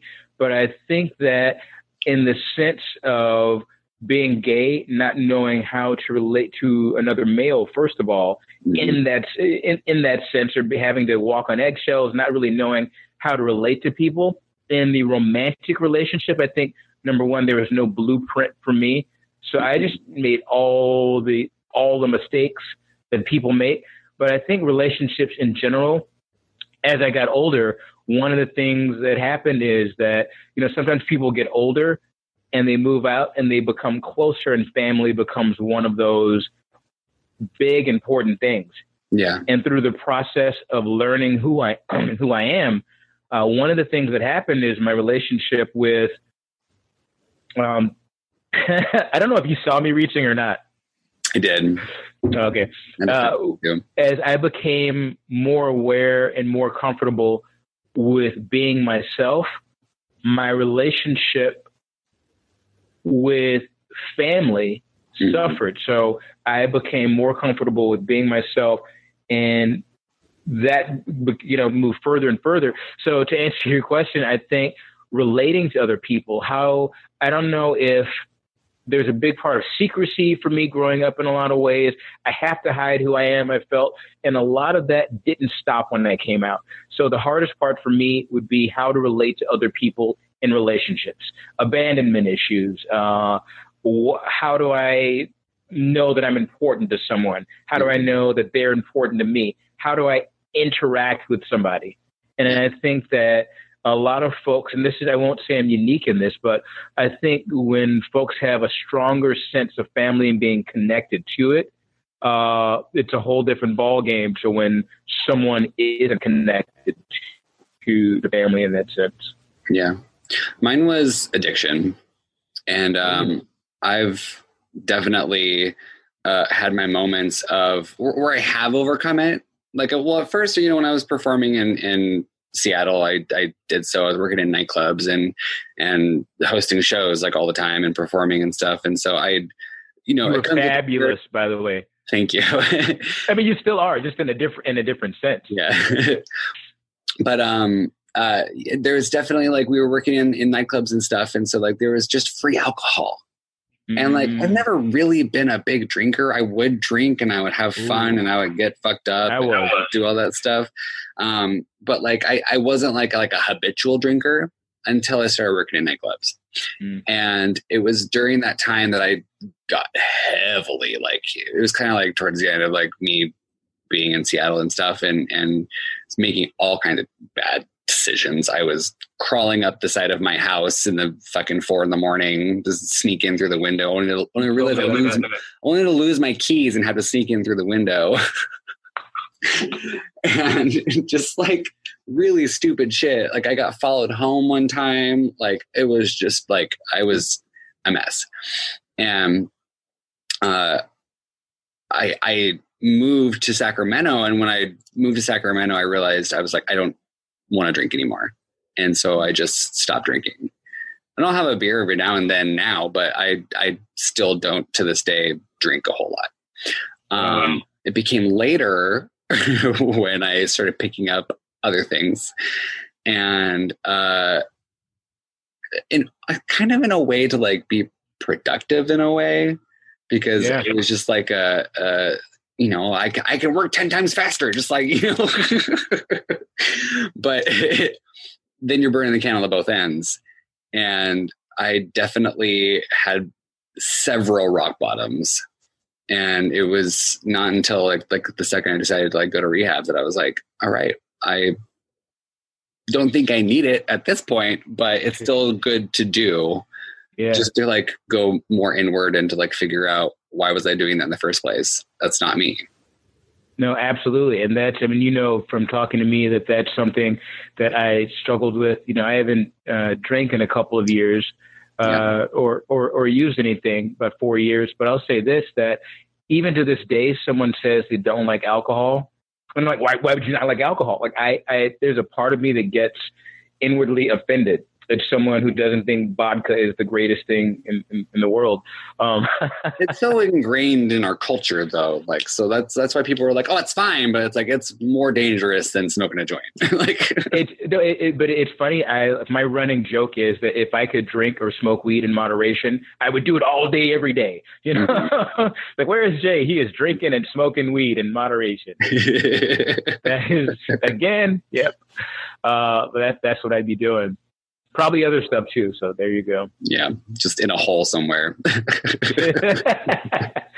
But you know, you bring up an interesting thing though, when you talk about addiction and how a lot of times some of the purposes for, you know, going crazy into the alcohol, crazy into drugs. Don't burn. It's good to bangs. Killed me. Right. Seriously, if you had bangs with hairspray in it, you'd be gone. They'd be gone. But, you know, a lot of what happens is that for me, in the beginning, a lot of my alcohol use and a lot of the crazy drug use was fueled by real needs, being able to write better, being able to feel better, being able to get my ideas out. Yeah. And just to, you know, some of that for me was I needed something just to feel like I was normal or like I was equal in certain levels. So that got really, really dangerous. And maybe that's a talk for another time, but it totally. Yeah. Describe your current style and how is it different from your younger self? And it could be any kind of style. It could be clothing style. It could be, you know, personal style. It could be musical style, artistic style. Have you? Wow. How has it changed over time? I like wow. You ever had something come to mind that was so honest you said, I don't want to talk about that? No. I'm an open book. I will just say everything. You are an open book. Yeah. And I'm very guarded. A lot of preface, I think my style is one of the things that I really dug my 30s, right? I'm just, you know, I'm starting to. My 30s have been pretty lit so far. Yeah. So for me, I'm I'll just come out with it. I'm 41, right? I don't look a day over 41, but I'm 41. And my 20s, horrible. But my 30s, there's something in my 30s that helped me become who I was and be okay with who I wasn't, and that's continuing now. So my style now is, I realize that there's a part of me that I'm not, you know, kind of crazy wild out there. I don't know how to describe that. But I think physically my style is, you know what, it's okay for me to rock the earring. You know, I grew up in a I just want to, let me take a segue. This is why it's so long, because I'm taking up the segue. We were hanging out one time and I realized that I hadn't had my helix piercing. I hadn't worn it for like 5 years, and we were hanging out and you're like, oh yeah, you know, try this. And we don't close. Yeah. And I'll say this, that we're close friends. I don't, recommend using everyone else's jewelry to open up a partially closed hole in your ear. I just have so many. Right. And so I rocked that, and then I went to buy another one, but that's, part of me that it's funny. My upbringing, it's like, I couldn't wear an earring. Oh no, there's no way. So becoming parts of myself, mixing the masculine parts of myself, mm-hmm. That are quote unquote masculine, and the parts that are quote unquote feminine, mm-hmm. and letting the chips fall where they may. I think that's a part in my style, of the way I dress in music. Certain times I like to wear tight clothing, that's traditionally that the gays would wear, mm-hmm. The gays. And I love. Oh, when those skinny jeans came out, I was like, I'm all about that. Yeah. I'm all about that life. I still rock them to this day. You can. I have to, I sometimes weight for me has been an issue. So I have to, there's a certain window in my weight that I can rock the skinny jeans, but in my style dressing, this is what I've discovered about myself. I'm learning about who I am. This encompasses the way I dress, my style of music, the way it's changed. I'm learning about who I am. Mm-hmm. In a sentence, I'm a little bit country. I'm a little bit rock and soul. Right. I think that sums me up, with a little twist of gospel. But but yeah, I think that's. I'm more open. I'm learning to be more open. And even though I'm long-winded now, my journey and challenge now is to be more succinct. Right. It's funny. And I think to say more with less is a struggle for me. And that's why I like songs. I can encompass all that I wanted to say, and you don't have to hear all that I was thinking, but put it in a song. As my boss would say at the day job, who would say, don't build me. You don't have to build me a watch. Just tell me what time it is. So you don't have to tell me how to make a watch. Just give me the time. Yeah. Speaking of watches, I need to get mine fixed. Really? My mom got me like 2 watches for Christmas. And one of them is like this gorgeous black, like metal thing, but it's all like the chain link thing, and there's no watchmakers open that I can get that sized up. It's funny, I always like having a physical timepiece. Right now I'm wearing this Fitbit, and I just wear it because I like having something on my hand right there. There's another watch. It's a couple of feet away from me. I won't get it, whatever, but I loved because it had different time zones on it, so that I don't know if you remember this watch. Hold on. What? It has several timepieces on it? Oh, my God. So this is horrible for people who are just listening. This is great for podcasting, exactly. Yes, but this is right here. Do you see the 4 time zones? Actually, it has 2.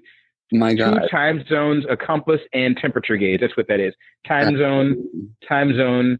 Compass, temperature, right there. But it you can tell the it broke, so yeah, but people love that. I had a beast on my arm, so that was awesome. All right, we're gonna finish this section with one more question, then we got one more question, and then we got rapid fires. Oh, okay. Yeah. And that's just Patreon only. You can subscribe on Patreon. Blah blah blah blah blah. Oh wait, so the people who aren't on Patreon, they're not going to get to hear this part. Yep. Oh, yep. They don't even know who I am. Only. You have to subscribe. Ooh. Only. So this is the last question in evolution. If you met your younger self now, what would you say to him? Wow. I debate this a lot. And I'm going to give that some thought for a second. What would I say to my younger self?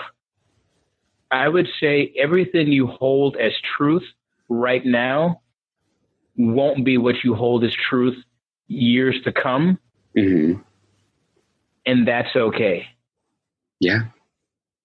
I would let him know that if everything you believed right now became something different, that would still be okay.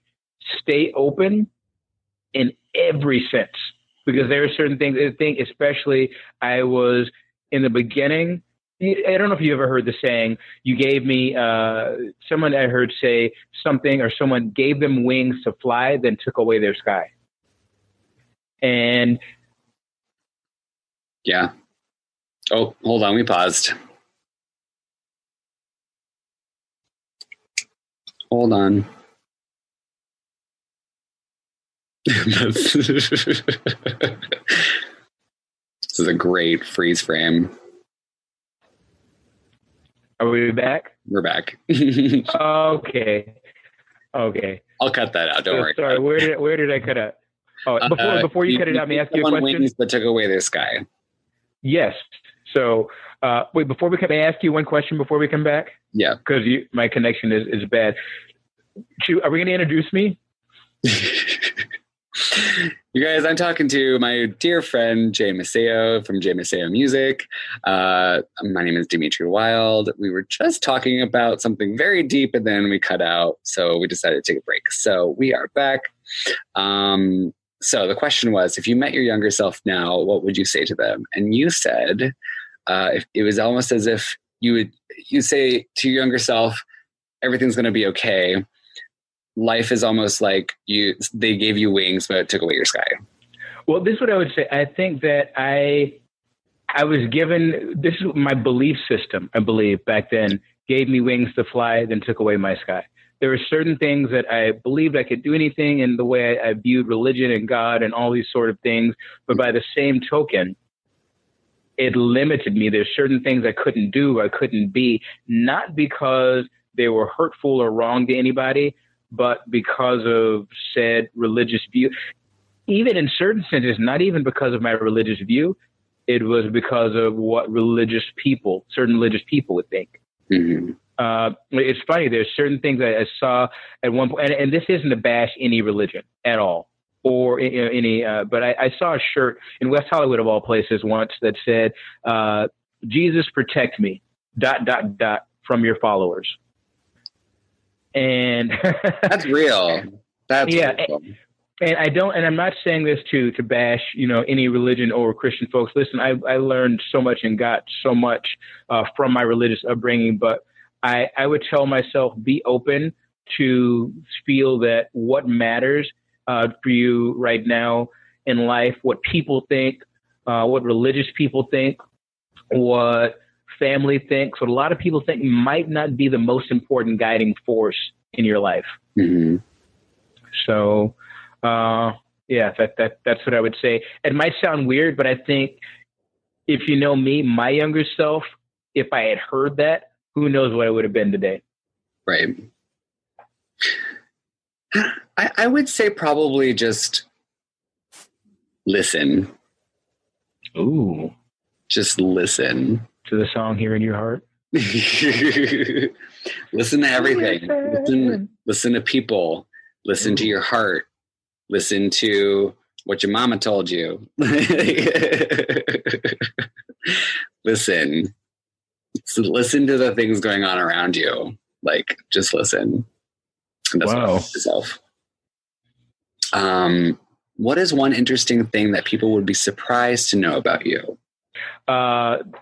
Part of it would be that I've become, well, people who knew me from before, the vegetarian thing, they'd be very, very surprised about that because I've been outspoken about my love of meat. Do not. Kind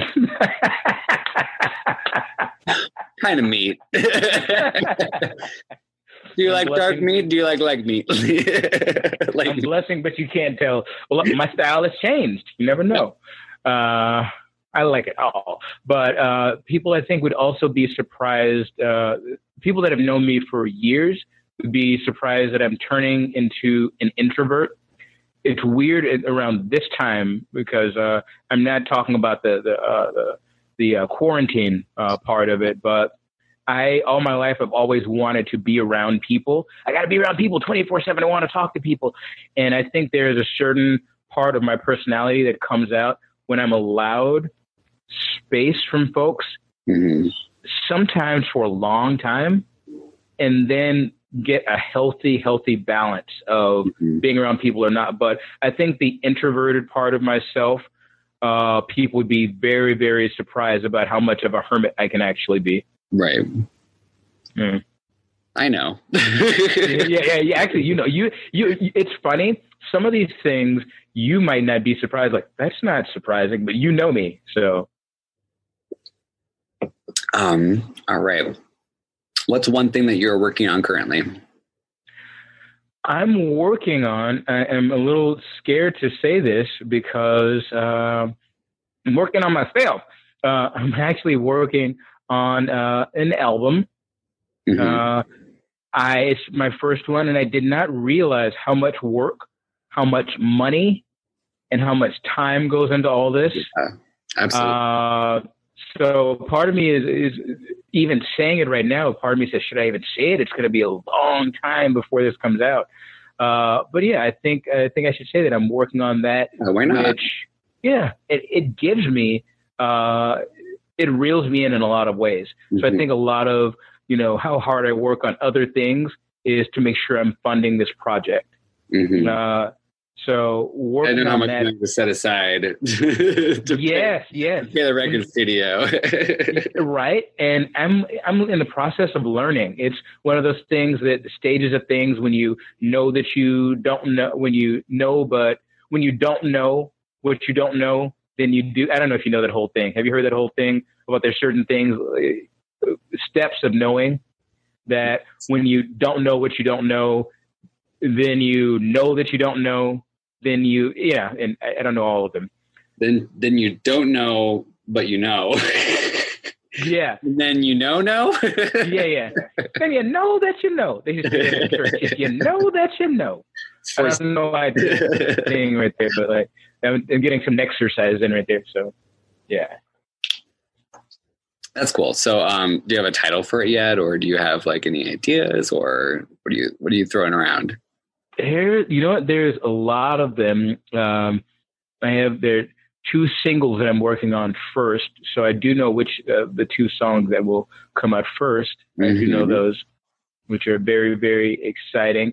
One that you talked about and you liked. It's not one of those two, but it will be on this album. So I'm very, very excited about that. You should release that one. I will release it. I have to say, and I'm just throwing this out there.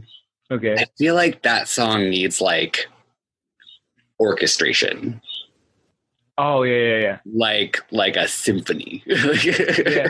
Well, I mean, I love the singer-songwriter, folksy, bluesy stuff that it is, and your voice is perfectly. I will say, like, that song, for some reason, I hear it loud. I hear it very, like, wide. Does that make sense? It makes perfect sense. And one of the things that people who have heard a lot of my stuff and heard me just with the guitar are going to love is one of my old roommates, I should say, who's been is a close friend and a mentor as well. He moved to... you should sell that song to Adele. Oh, yes. She belted out with that voice. Oh, yes. And I don't know if I had mentioned this before. I've talked a lot about, me doing the, singer stuff, but I would love to sell a lot of my songs. A lot of my songs are out of my range, and there are people who could do amazingly well with some of what I write. So that would be great. But for a Collide talking about the orchestra, I'm working with an awesome producer right now. Shout out to Jason Lowry. Yeah. One of the things that we're talking about, and a lot of folks are talking about right now, is that old the gospel upbringing. Mm-hmm. And for some of my songs to have gospel choir and like little stuff like that. But that old roommate used to say your songs would sound very, very, they're great, but they would sound awesome with a live band. So that's what we're doing right now, adding live band and adding a lot of things that you don't. Yeah. So you will see that. So what am I working on? I mean, the album might be it might be just J. Maceo. Yeah. It might be the J. Maceo Music. Yes. Boom. And by the way, let me just do a quick plug? Yeah. You can follow me on the gram, on Instagram. It's J. Maceo Music. It's actually J. Maceo Music. J-Maceo. Yeah. J.Maceo Music. Got it. J.Maceo Music. Yeah. Got it. Follow, subscribe. And then Spotify is coming out soon. Spotify is coming out soon. It is coming out, and I so want to tell you which songs will be released on it first, but you'll have to follow for that. Yeah, yeah. I meant you as in you and your audience. Yeah. Now I'm speaking to you and the whole wild audience. Everyone. The wildlings. Can we call you? Well, we have this question, and then we have one final question, and I'm going to let you sing your song. All right. So last question before the final question is, what do you hope to experience in your life or future career? Ooh. You know, I want to sum it up in a mantra that I say. That guy who I said, Jake Ducey, has these cards. I mean, it says, it talks about expressing gratitude in the present for future things that I want. And I think the answer to that question, it sums it up. In this card that I have somewhere around here that says, I'm so happy and grateful that I'm a successful singer-songwriter, inspiring millions through music and attracting wonderful relationships and miracles into my life every day. Yes. So those are the things that I want. I have to say one thing. Are we in the rapid fire? No, not yet. Okay, good, because I will be fast. I know I've slowed that down. That is the comment. You have to subscribe. But, you know, I want to say this. You actually helped me realize something. So before this interview, I would have said also successful relationship. I think I'm in the part of my life to where, well, I think that I'd love that. But when you talked about, I got chills when you talked about the Gemini and the two halves. Because it made me feel like, wow, this is somebody else might be like, duh. But when you describe the two halves, yeah, I think the fact that you talk about those two separate parts finding each other, there were two separate parts and finding each other and becoming one. I think that learning to let those parts of me come together, wow. I think what I might have, and, you know, maybe that'll happen. Maybe I'll get a relationship in that sense, find the one. And, you know, maybe the one will be that other half of myself that, you know, so I think in that sense, I'm excited. Cool. One final question. Okay. What have you manifested lately? Happiness again is one thing.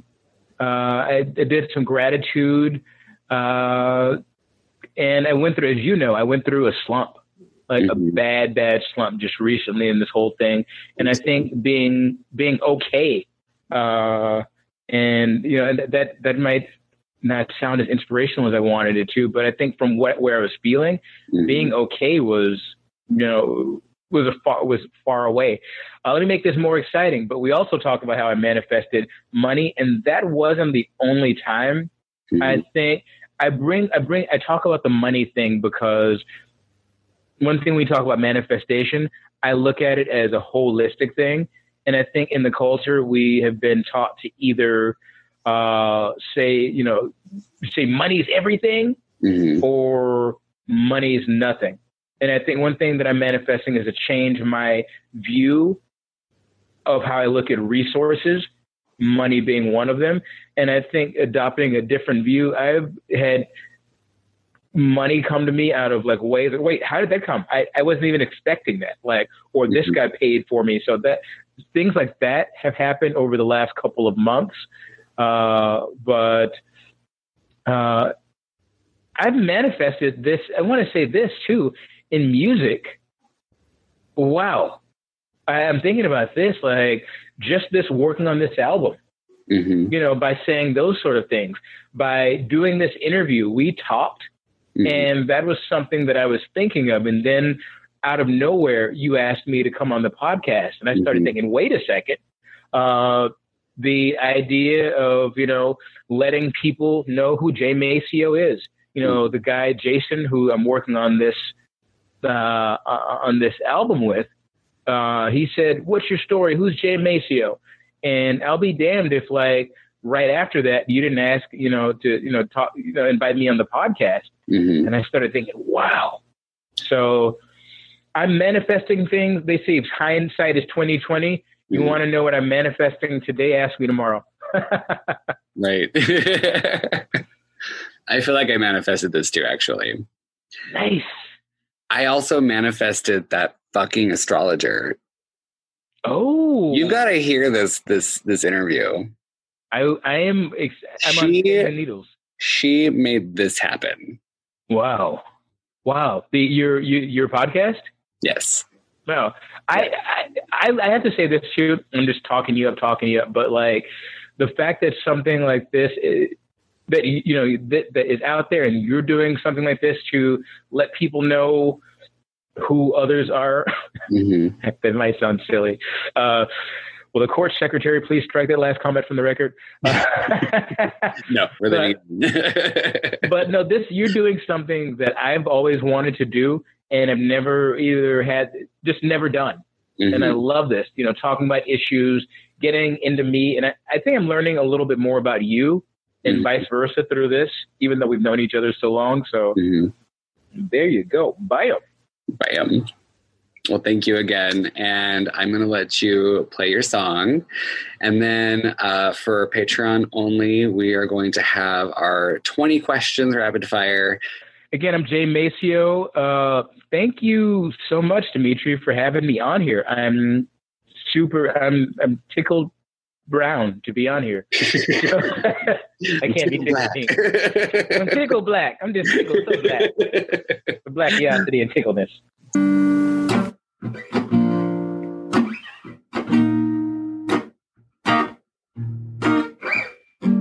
The only constant is this great divide.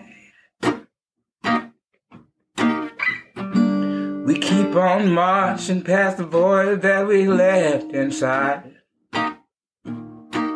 We pray that it'll change in time, but all the while we realize we've opened a door we can't close. And we know we're not whole. But baby, it would be so divine if all your broken pieces fit perfectly with mine. And maybe this is the sign that we've been seeking, 'cause the stars align when we collide.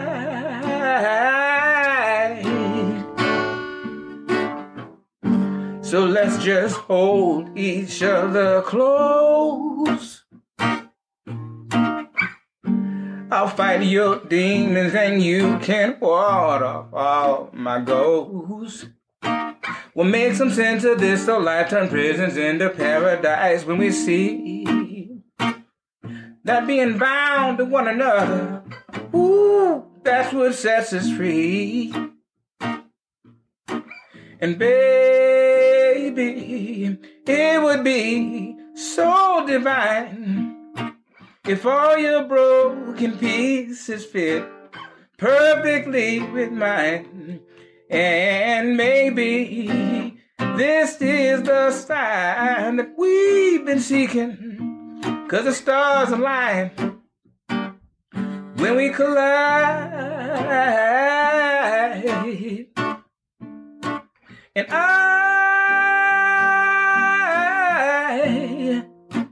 feel so alive every time. It's like the very first time, oh, when we collide. I know that you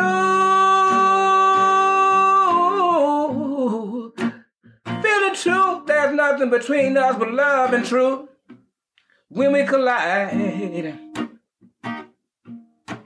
And baby, it would be so divine if all your broken pieces fit perfectly with mine.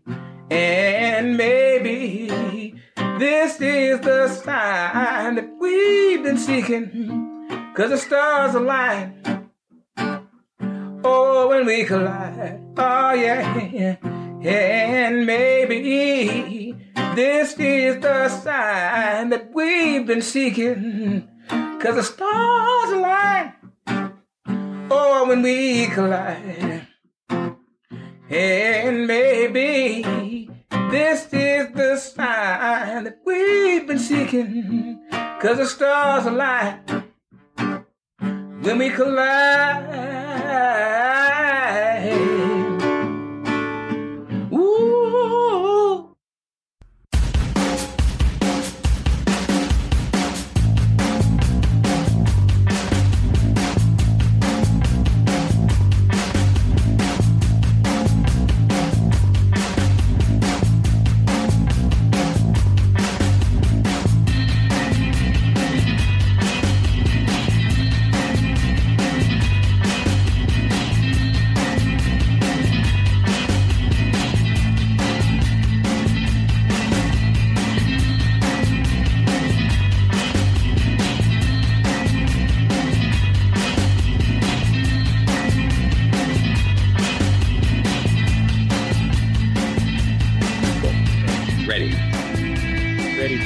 All right, Patreon only rapid fire questions.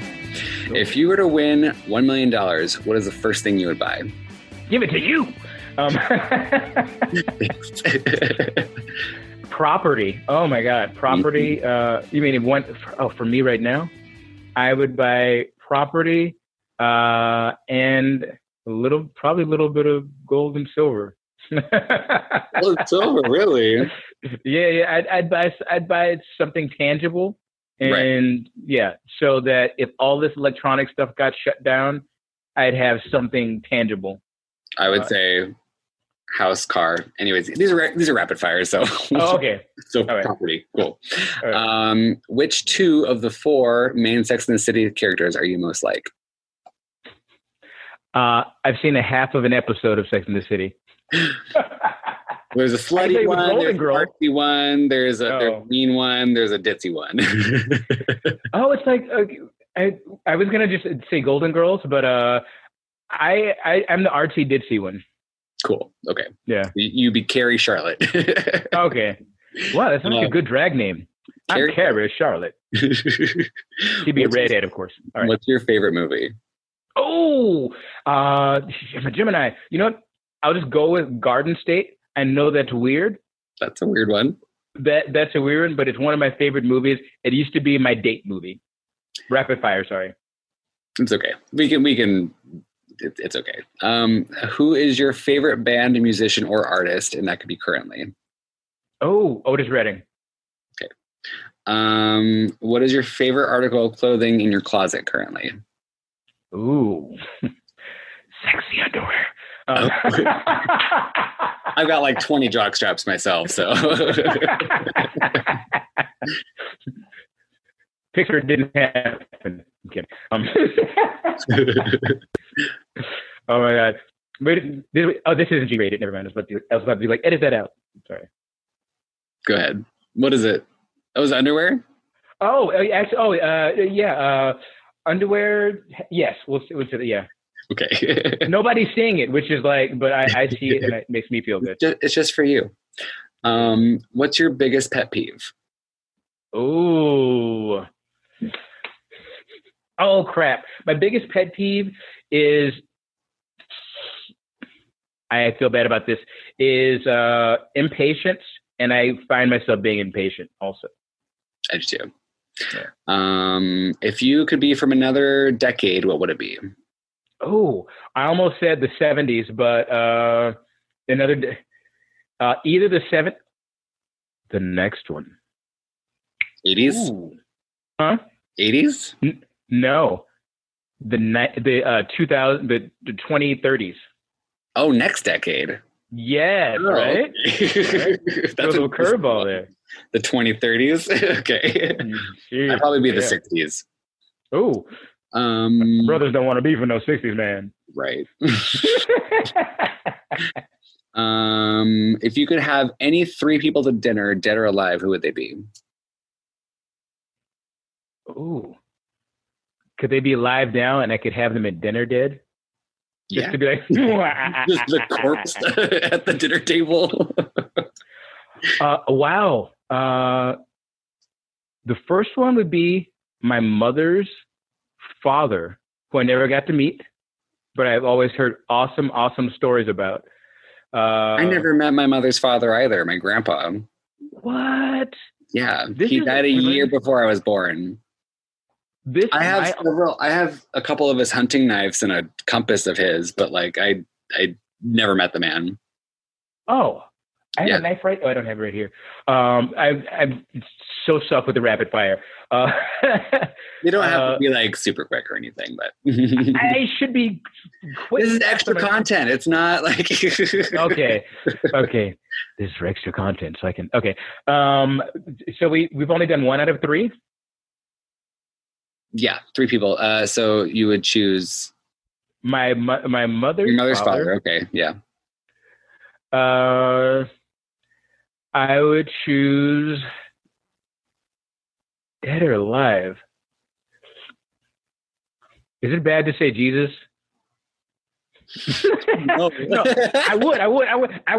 seriously, you know why? You know what? I would have Jesus, because I'd be like, Jesus, tell me your take on all this, all right? I want to know the real tea. Spill the tea on these folks. Jesus had dinner with thieves and whores. Right? Oh. I'm sure a few of them were gay, too. I've been a thief and a hoe, so. I've been a thief and a hoe and a gay. So. and the water would be turned into wine, and we'd never run out of food. Right. So I'd have Jesus to dinner. And, and the last one would be my future self. These are good ones. You talked about my younger self? But then the space-time continuum would collapse and we would all just implode. Ooh, I know, right? I think that's just something they say just to keep it interesting. I think I could meet my past self. Here's the thing. Mm-hmm. We meet our past and future selves all the time. Oh, damn. Think about that one. Oh, and thoughts and actions and decisions. Oh, this is getting deep. It blow something in my face. Blow something in my face. Wait, I don't think he did it with his nose. I don't know. If your house was caught on fire, what two things would you run back and get? Oh my God. That's a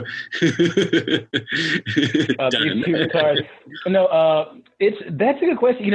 And strangely enough, you remember the date we talked. I was walking a long ways, and you called me like, "Why are you walking? Take a lift." I was like, "I'm just gonna walk here." That day, I told you when I got home, I got in bed like at 2-something. At 4-something, we had a fire. Fire alarm went off, so we thought we had a fire. So I thought about what I would take, and strangely enough, it was my phone, and there was another piece of electronic. I'd take a phone and a guitar. Yeah. Because everything's on my phone. Besides a phone, though. I mean, that's glued to your hip anyways. Like, you ain't going nowhere without your phone. If I still had my pool cue, it would be the pool cue. But you know what is?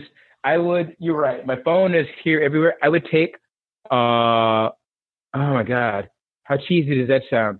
A pen and a writing journal. Interesting. I have one that actually. Nice. I hardly write it anymore, but every once in a while I'll throw something in there. Name a book you have read that has shaped you positively. Oh, what's the book? No, I mean, Success Through a Positive Mental Attitude. Yes, that is one of, from Napoleon Hill.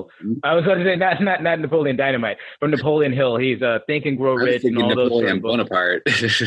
No, not that Napoleon, but that's someone who I'm taller than. So I thank Napoleon for being shorter than I am. But Napoleon Hill wrote a lot of great books, Think and Grow Rich, but I think Success Through a Positive Mental Attitude is a great one. That's cool. Great. Who would play you in the movie of your life? Dave Chappelle. Yeah, I would. You would.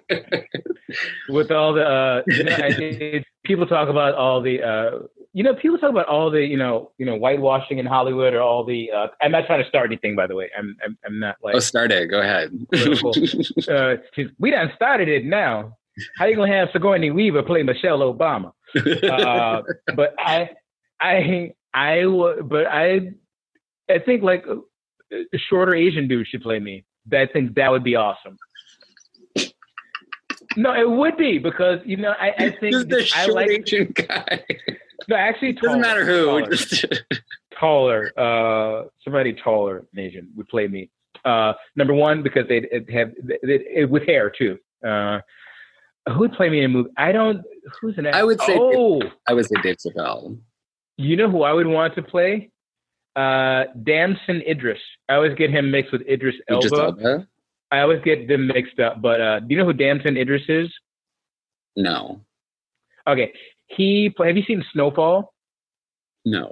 Have you heard of it? It's a movie about, he plays this this big time crack dealer, and the guy who is one of the pioneers, like it's a good thing, of crack sales in the 80s. But he's this like hood guy, but he's actually from England, and he had to get a speech. I don't know if you remember the rapper Mac 10. Teacher or whatever, accent. Yes, he was his dialect coach. Yeah. But he had to get a dialect coach so he could be hood. But he's from England. England. I met Dave Chappelle once. I actually did meet Dave Chappelle. I love Dave Chappelle, actually. He's like so funny. He was so cool. And so we were at the Comedy Store. It was back when I was doing comedy. Mm-hmm. We were at the Comedy Store, and I went into another room, and I went up, and I was like, whoa, you Dave Chappelle. Like, hey, man, I'm Dave. How you doing, man? He was so cool. Yeah, he was probably stoned. I'm sure he was, yeah. Yeah, I love him. He's hilarious. Anyways, if you weren't doing the job you're doing now, what would you be doing? The day job or the music job? Either. Day job. If I weren't doing the day job, okay, let me put it this way. If you weren't a musician, what would you like to be doing? Okay. Let me answer that in two parts. First of all, I want to move, and I'm moving now. I'm making steps to move from the day job to full-time musician. Holla! Mm-hmm. If I weren't a musician, what would I be? Mm-hmm. Ashamed of myself. Limiting my potential. Right. Not living my best self. That's what I'd be if I weren't a musician. I do want to have my hands in my hand. I do have two hands. I'm just looking at them. Am I stoned too? We haven't gotten in contact. Yeah. But I want to do a lot of different things. Mm-hmm. But point blank, if I weren't doing music, I'd be wasting space on this earth. That's real. I might have to tweak that question a little bit, but it's okay right now. All right.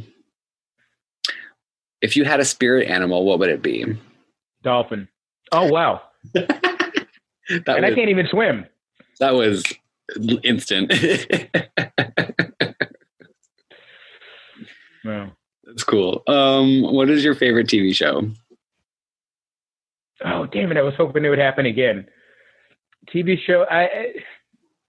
What do I watch? Currently. Geez. Currently, what do I watch? I've been binging so much that it's all a blur.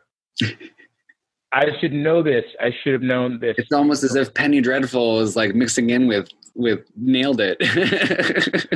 There were a couple that I watched a bunch recently. I mean, I love Breaking Bad, which I caught in too late. I was watching a show called The Magicians, which I really, really started to love. I started watching that a while back. There's one season in it that was like, oh God, and then it got good again, and I'm like, child, yeah, I should open up my Netflix, and I'd be like, oh yeah, this, that. If you had one superpower, what would it be? I want to fly. You want to fly? I like that. Yeah. I would want to like shapeshift. Oh, I'm watching a show now where one of the shows I'm watching right now is Black Lightning. Mm-hmm. Have you heard of this? Yeah, I've heard of it. So Black Lightning. At first, I shouldn't even say this. It's part of me wonders, used to wonder, well, why did it won't even go there. Anyhow, so Black Lightning, I didn't expect to like it. And I'm like, oh my, like Black Panther shouldn't have had black in his name because you're Panther. Right. The only other Panther is Pink Panther. And nobody's going to think you're gay, Black Panther. That's why the reason they did it.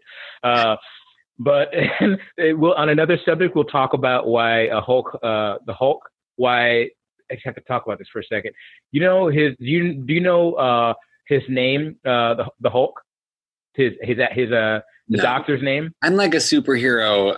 I know nothing about superheroes except Spider-Man. I love Spider-Man. Okay. So originally it was Bruce Banner, Dr. Bruce Banner. Mm-hmm. In the TV show during the 70s, they changed it to Dr. David Banner. David Banner. You know why that is? Why? Because it was the 70s. Mm-hmm. And the name Bruce was synonymous with being gay. Bruce. That is why Bruce Banner in the 70s TV show, his name wasn't Bruce, but they changed it to David Banner. Hand to God. That's why. It's fucked up. That's homophobic. It is, but yeah. That is homophobic. But was there part of another question you were asking me and I didn't? No. We can go to the next one now. Okay. 12. This is 16. Who was your first crush? Okay, I can. I was about to out somebody, but I won't. Jeff from the Donna Reed show. Donna Reed show. He probably wasn't that cute, but like Donna Reed, there's an old show called Donna Reed during the 50s or 60s, and I thought the son was so cute. And this is when I started to realize that I might like men because I thought Jeff was so cute. Men. Either that or Candace Cameron, but I think that is a better and more appropriate answer. Right. What's one thing you can eat forever, no guilt attached?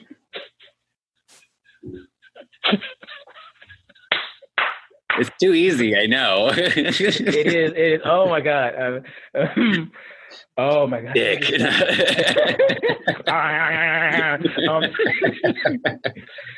Ice? Oh, ice. Yeah. What? I can eat ice. Ice?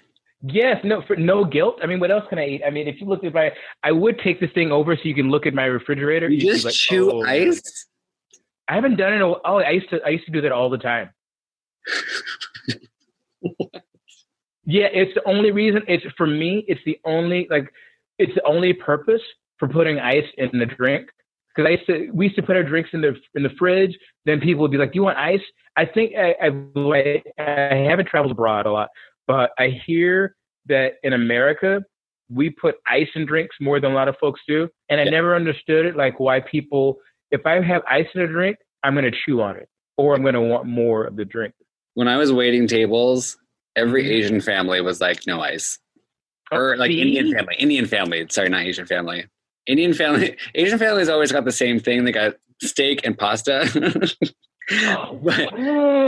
But like all the Indian families are like, no ice in the drinks, no ice. I would just automatically bring no ice. Wow, that is funny. See, racial profiling actually helping. Right? They're like, you're doing very well. Right. What do black families do? I'm kidding. No, don't. I could say it, but I won't because I know you know where I'm going. You know where I'm going. If a genie granted you three wishes, what would you wish for? Oh, more wishes.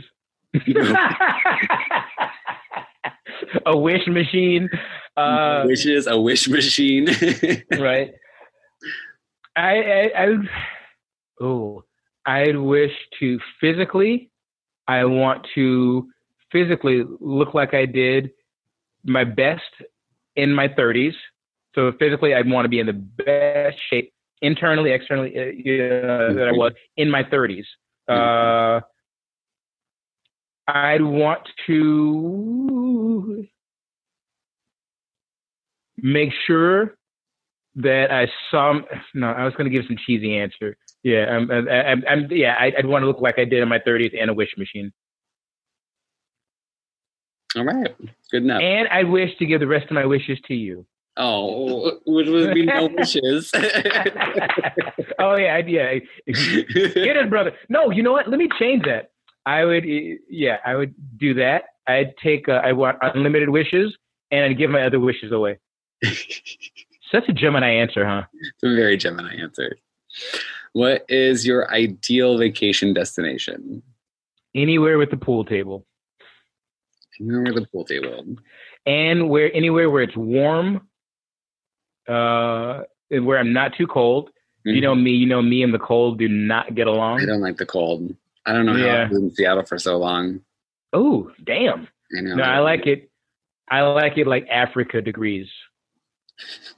Yeah. Africa degrees. Yeah.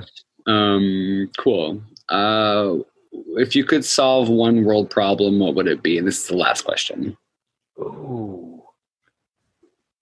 Well, right now it's easy. I'd solve coronavirus, but let's just deal with the ones that I can solve one step at a time. Mm-hmm. Homophobia, internalize and externalize.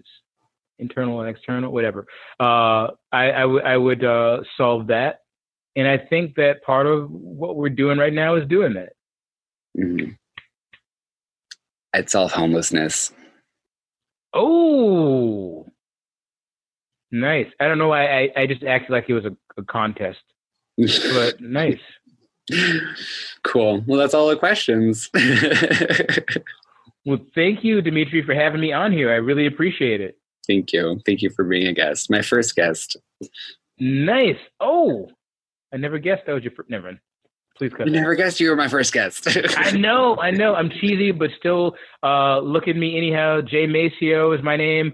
J. Maceo Music. That's if you're on Instagram, that's J.Maceo. J.Maceo Music. J. Maceo Music. On Instagram. Look forward to hearing from you all. And thank you again, Dimitri Wild. Wow. Thank you so much. Bye. Thank you. Bye-bye.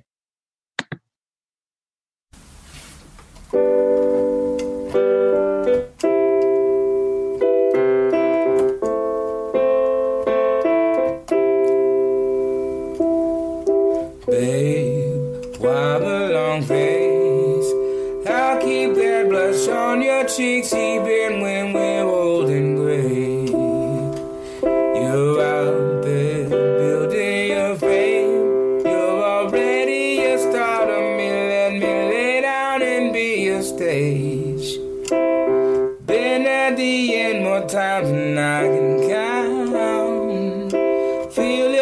strength fade out with every ounce, but sitting here with you, I know it's all worked out. I do, yeah, I do, but we're breaking our rules, baby. Maybe we're just Montagues and Capulets. Our moment hasn't happened yet, but oh, it's overdue.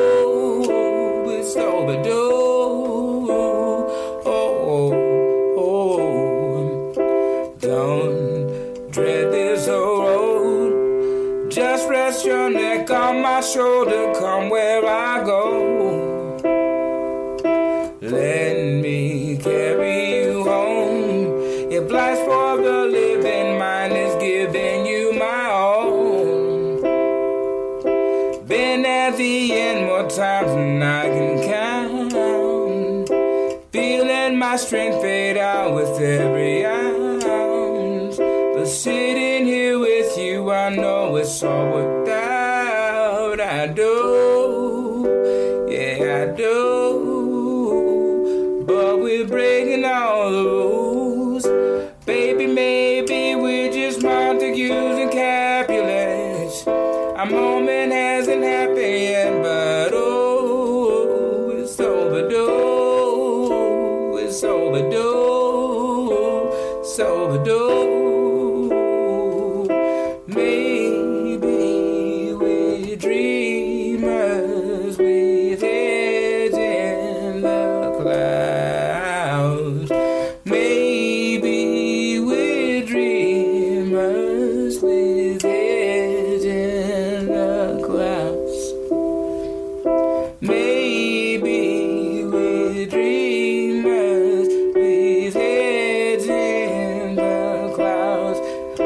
can't wake us up. We're too busy living out loud. Oh boy, we're breaking all the rules. Baby, maybe we're just Montagues and Capulets. Our moment hasn't happened yet, but oh, it's overdue. It's overdue. It's overdue.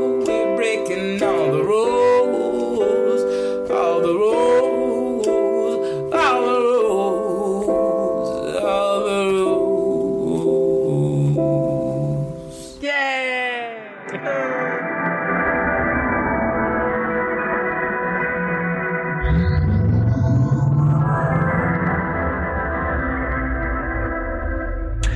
Well, you were our guest this week. I was a guest. I hope I was guestly. Well, so if for people who are just kind of like knowing right now, we are preparing some more interviews for you. Yeah. And these are, and you know, some of these were episodes where I was not yet a co-host. Right. So it's they haven't seen the light of day on this show. Right. So it's just an opportunity to let people know who you are and who I are. Who I are. And yeah, how this whole thing kind of started. So stay tuned. We have a couple more of those old episodes. We've got Kyle Wonder coming up and my dear friend, Christy Champagne. Ooh. So those are really fun interviews too. Other than that, we have a quote. Do you want to read the quote? I'm reading the quote? Yeah. Oh, I thought you were reading the quote. Okay. This is a quote by Maya Angelou. If you don't like something, change it. If you can't change it, change your attitude about it. I'm going to say that one more time. If you don't like something, change it. If you can't change it, change your attitude about it. That is Maya Angelou. Mind over matter. Maya over matter. Maya over matter. Exactly.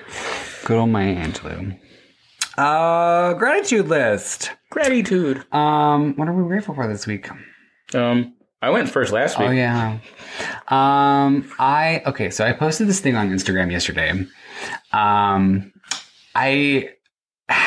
been thinking about death a lot. Oh. And I'm not like morbid and creepy, like, you know, a little bit, but I had customers on my ride one day. Regular customers, I get them all the time. Mm-hmm. Very nice people, but I found out that they are actually like body removers for like a mortuary. Oh, okay. And I was like, tell me all about your work. And they told me about these really interesting stories that they had, but I posted this thing about death and I was just kind of thinking about it. And I in my mind, death isn't death. It's like not the end of things. It's kind of like a rebirth. Mm-hmm. And it's a way for you to kind of like any moment of any day, you're allowed to be reborn however you want. In fact, every morning you wake up, you're reborn. It's a new day. You are a new person. You don't have to be the same person that you were yesterday. So I don't? No. Oh. You can choose, you can change whatever it was that happened yesterday. Oh, thank you. It's a new day to start fresh, of course. So yeah, I'm grateful for death. Wow. Okay. Yeah. What's another one? I'm grateful to ride my bike this week. Ooh, bicycle. I'm going to ride my bike down Hollywood Boulevard and look like a crazy person, but... Down the boulevard? But I'm grateful because that's going to be my new physical exercise. And I'm grateful for my apartment and I didn't tell you. Oh, I think I might be getting my cat back. Really? Yeah. Oh my God. Oh yeah, because you haven't, like, you couldn't have a cat there. Yeah, so...